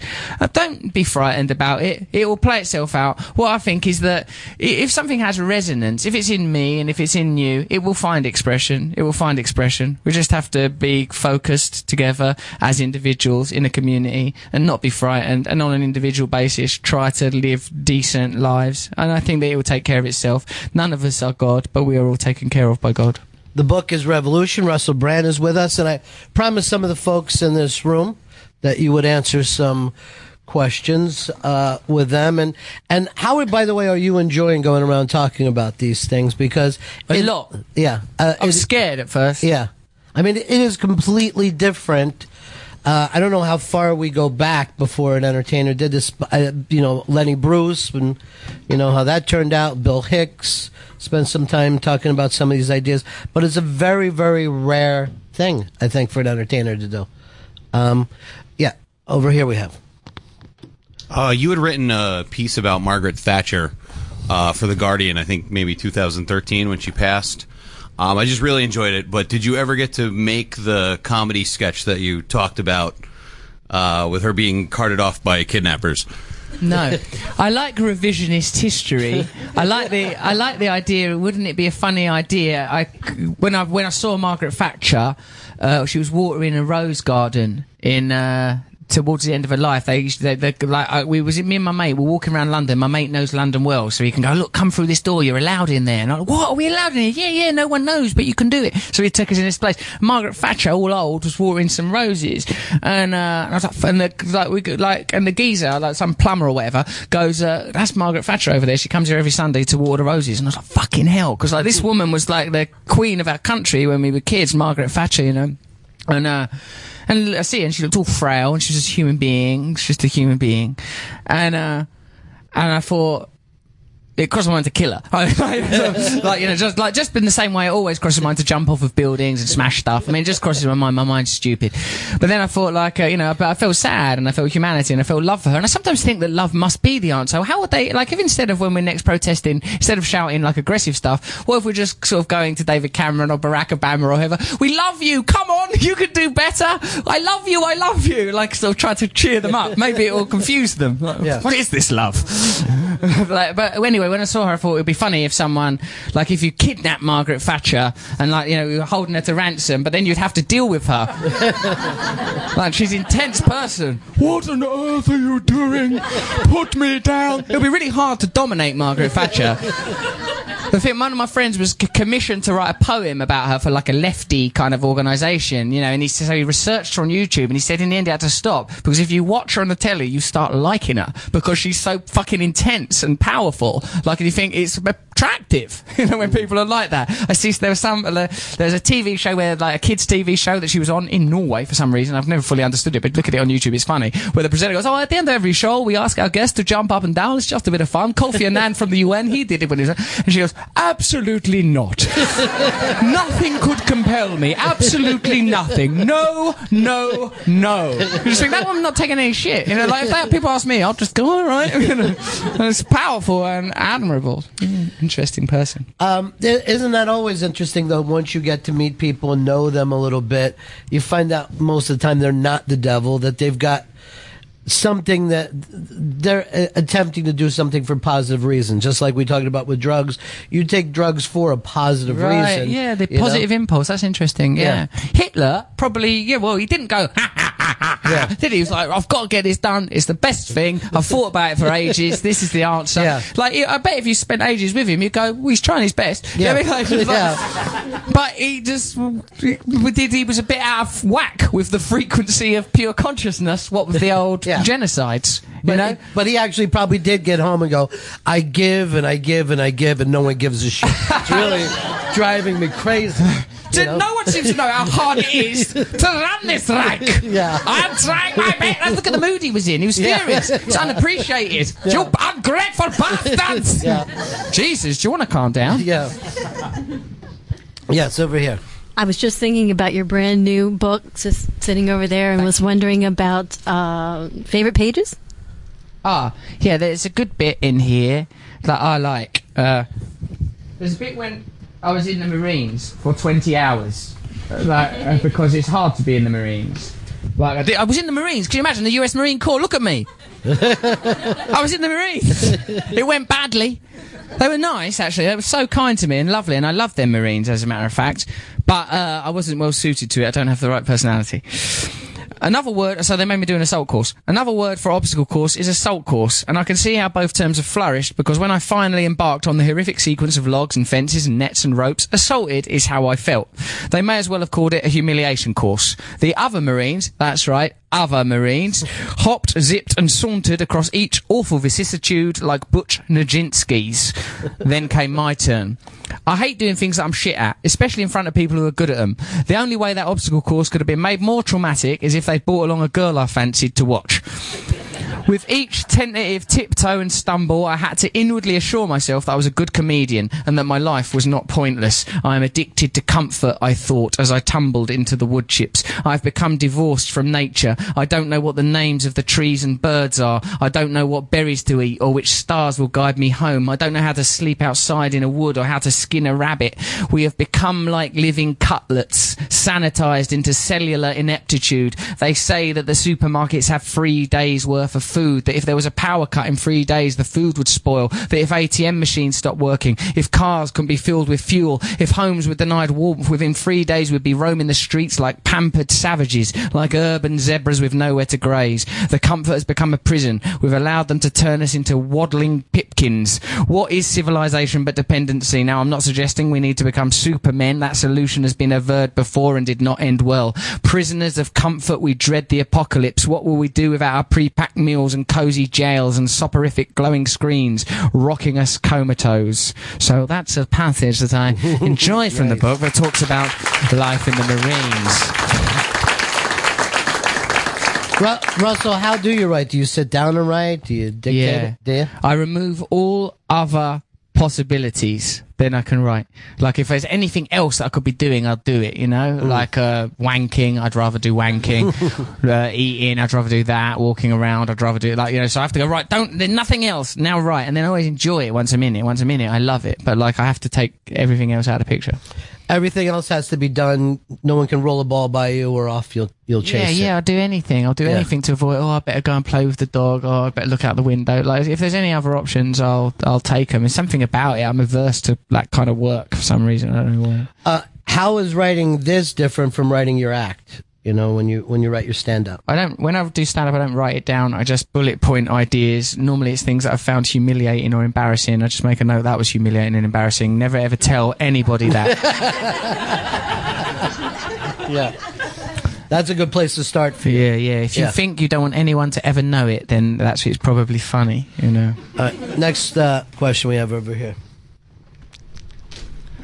Uh, um, the title, the title of your book is uh, Revolution. Uh, things with, rev- with revolutions that since the dawn of human history, when there's a revolution, people die. A lot of people die horribly, which is what makes me fearful of the term. I was wondering if we're at a time, and I guess in our evolution, where we can really change like like are we yet civil enough to have this kind of great change before a crisis without so many the cost of lives and people can we like i guess revolutionize the revolution like Well, I hope that. Yeah, I think you're right, and I think it's an important point that you raise, mate. Because no one wants a situation that's worse. No one wants us to sort of induce a crisis. But there have actually been revolutions, like the Indian Revolution. While there was brutality practiced upon the uh, Indian revolutionaries that threw out uh, the British. ungrateful. After we gave them trains, like yeah, like. They like they were not non-violent. They were absolutely committed to non-violence. And more recently, in Iceland, there was a revolution when their government and their financial industry plunged them into crisis. And like in our countries, the, they went, "Oh, we're just going to bail out these guys." The Icelandic people went, "You fucking ain't." and they kicked out their government and they kicked out the financial industries. And guess what? No one could do anything because our compliance is a necessary ingredient. Now, I know the word revolution, people immediately start thinking of like Kalashnikovs and barricades, you know, but by revolution, I simply mean, like as Albert Einstein said, change cannot come from the system that created the problem. You've got to get outside of that system. And as I said before, putting myself very neatly in a line with Einstein, for them, it ain't a problem. For them, it ain't a problem. They've got what they want. This is what they want. It's going really well for them. So we have to help them. We have to help them to realise. No, we can't do that through violence because then that's kind of, we wanted not violence. If it's like, if you don't like barbarism, it can't be you just don't like other people's barbarism. You've got to not like barbarism. If your principle is non-violence and you don't want people in other countries being violent, then you can't solve that problem with violence because we just agreed, didn't we, that the problem was violence. So, Violence, we can't have that. And we don't know what the response will be. The response will be, ah, these people are selfish, these people are hypocrites, these people are greedy, oh, we have to put them in prison, oh, they're, they're fucking children. I mean, they'll, they'll find some way of saying, but it's because they don't want change, because they want it to stay like this. But they, like us, are part of the living garment of God. And we have to help them. We have to help them by showing them. And I suppose, like on an individual basis, I have to improve and become a better person. I have to be less selfish and greedy, and more patient and more tolerant and more loving, and serve more people, be more s- eh, in more service. When I in all seriousness, when I chat to that nun and priest, and we all know Catholicism doesn't come without fucking problems. You know, like I felt cool. I liked it. I liked talking to that nun, especially. I don't know who she is. She presumably has got. She's a radio station here at Sirius. I'm guessing, right? Yes. She's was a good woman. You could Yeah. tell that that person is not on the frequency of. Hopefully, my radio show will go well, and then I'll get a new car. She's, she's not that. That's not where she's vibrating. And whenever we meet people like that, it's inspiring to us because their freedom is i- is infectious. So I suppose it, we have to cultivate in ourselves that freedom, that realization, that knowledge that we have freedom is accessible to us, that God is within us, the kingdom of heaven is within. Be still and know that I am God. They're telling us the answers. The answers are all around us, and we have to find it in ourselves very gently and very lovingly, and acknowledge that we want things to change. If we don't want things to change, we don't have to. This isn't a mandatory revolution, but for any of us that want to participate in it, it's available to us, and this is a chance for us to all be equal and to participate in something that is beautiful. I also think that violence is part of the old system, that they know how to handle a violent uprising because they've done it since the beginning.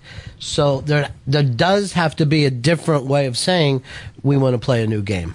John know? Lennon was very articulate on that. He says that if you're violent, they've got a system for that. They'll just like, if you're violent, like, violence is a crime. You've got to go to prison now. Like, so, like, but like, so that's it. You're out of the game. It's like, you know, if you're complaining about your Verizon account, you know, like, uh, my Verizon is not working. There's something wrong, da, da, da," like that.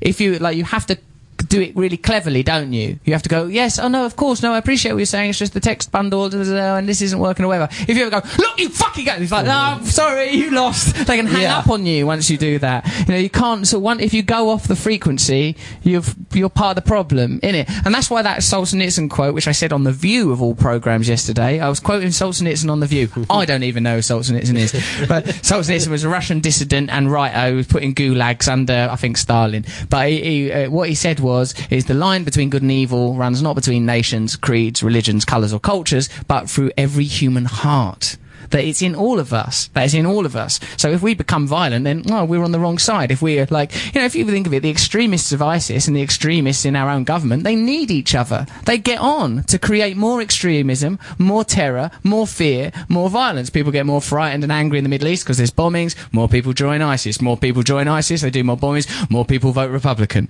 So they need each other. They need each other. So we have to sort of go, well, you, we'll leave you crazy extremist motherfuckers to your deal. We're here in the humanity business of, you know, believe what you want to believe as long as you don't want to hurt no one and we'll support you regardless of what book you're into. I got time for one more question. Over here. Right. Hi, Russell. Um, Hello, mate. So, uh, my question was you mentioned earlier about the media not really uh, being part of the problem because you're not going to hear anything about being more spiritual there.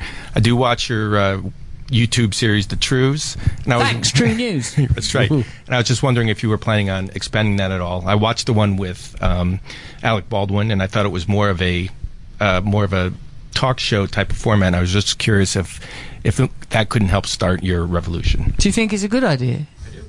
Thanks, mate. Well, yeah, we are going to try to do it. Like, uh, the Trews is like a analysed media, like a lot, watch a lot of Fox News, and it's so funny. If you watch it, it's a quite good trick, actually. Like, Mhm. say there's someone in your life that you can't stand them, you don't like them or something. Like, because I had one once. There was a producer I used to work with when I was on drugs, and so I was probably, like, he really used to really annoy me, but just to give you some context, I was taking crack and heroin at work.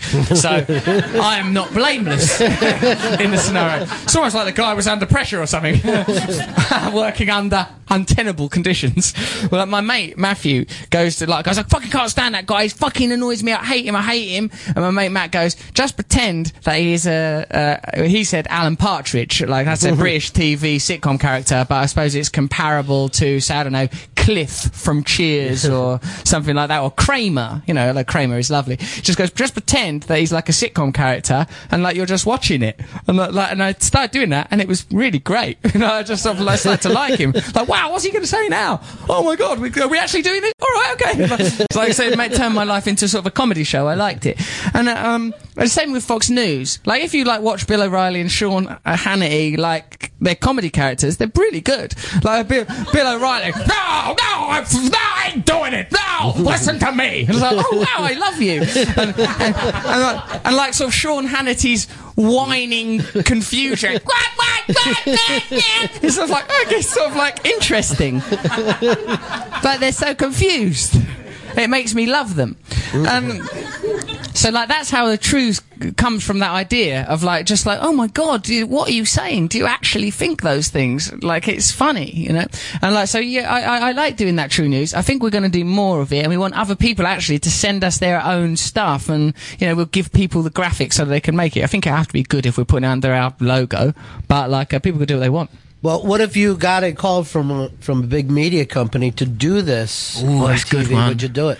I guess we'd have to, ah, we'd have a vote.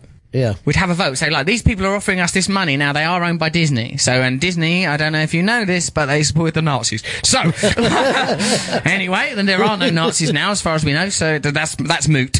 But, like, uh, so, uh, do you want us to? It means that we have more money. We'll, they, he's, this is what they've assured us. They've assured us that we can keep our content the same. Because, I mean, I don't know, with Sirius XM, I mean, this, look at we, we're saying what we want. Like, you can come on Sirius and go, you should overthrow the government, don't participate, collectivise, get on the streets, don't pay your mortgage, don't pay your credit bar- card bills, not on your own, you maniac. Organise a committee in a group and do it then. And say, we, the people of this town, of this district, aren't paying our credit card bills until we're fairly represented in government, right? Like, you know, it's like, and so I can say that on Sirius. But I bet that Sirius is owned by someone, right? Surely. That's, I mean, if you go back far enough, like, isn't Comcast about to buy Time Warner? They'll have, they'll have more power than the Soviet Union ever did. Like, there's be a board of people that are just deciding this is the information you're having, this is the information you're having, this is the information. Already 93% of American media is owned by, like, I don't know, six organizations. It's the same in my country. Our country know better. You know, so like, uh, we're already living under that kind of tyranny. So I guess like if we did get that offer, I don't know. I don't. I don't know. Probably it's best not to. Well, you know, the to. thing is, you can say whatever you want as long as they can make money off of it. That's the important thing, you know? At the end of the day, it doesn't make a profit. I see. I see. Well, we'll have to find a way. I mean, in the end, it will have to be disrupted. Like, uh, sort of like, uh, like with Exxon, they made that forty-five billion dollars, the biggest profit any corporation's ever made, and they make that from like, you know, now they want to go into more complicated areas to get resources and fuels, right? So. But you know, like that it's actually it would only take 15 years to transfer to completely renewable energy. It, they, that's like a true thing. It's like a true thing, and we just don't ever have that information in our minds because Exxon can't make the obscene amount of money that they require to be Exxon. That's why I think revoke some corporate charters, break down Exxon, shut them down, shut down Monsanto. It can be done. You know, it's of exciting to think about it. If we just go, we don't want Monsanto no more. We don't want a massive conglomerate going around the world copyrighting seeds, messing up local farms, messing with our ecology. We don't want it. We don't. We pe- we're, we're the people. Hello, we don't want it. Like, uh, how, where did their corporate rights become more important than our individual rights? Corporate was meant to be a temporary organisations that had a particular function and then was disbanded. They should go back to that idea. You can build this bridge, then fuck off. You know I mean? It shouldn't be like now we live forever like gods, tyrannising people, stomping over people. You know, the UN have revealed that organic, localised agriculture can feed the world. It's an illusion that that, that, that you need these industries. They're telling us they need that, that that we need them. They need us. They need us. The minute we stop cooperating, the minute we disobey, it's over on every single thing. Think of a massive, insurmountable idea like uh, you know McDonald's, massive, all those restaurants. If every if we just go, I'm not going to eat McDonald's no more.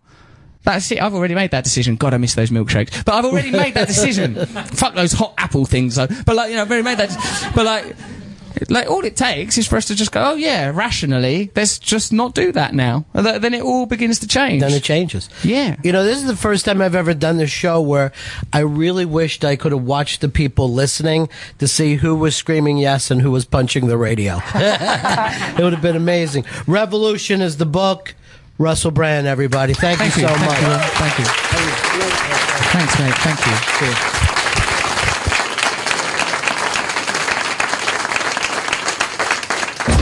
You know what you've been doing? You've been listening to the Ron and Fez show. It's now over, but don't worry, you can listen again and again on SiriusXM On Demand. Go to SiriusXM.com slash on demand. Listen to Ron and Fez whenever you want. Go to SiriusXM.com slash on demand.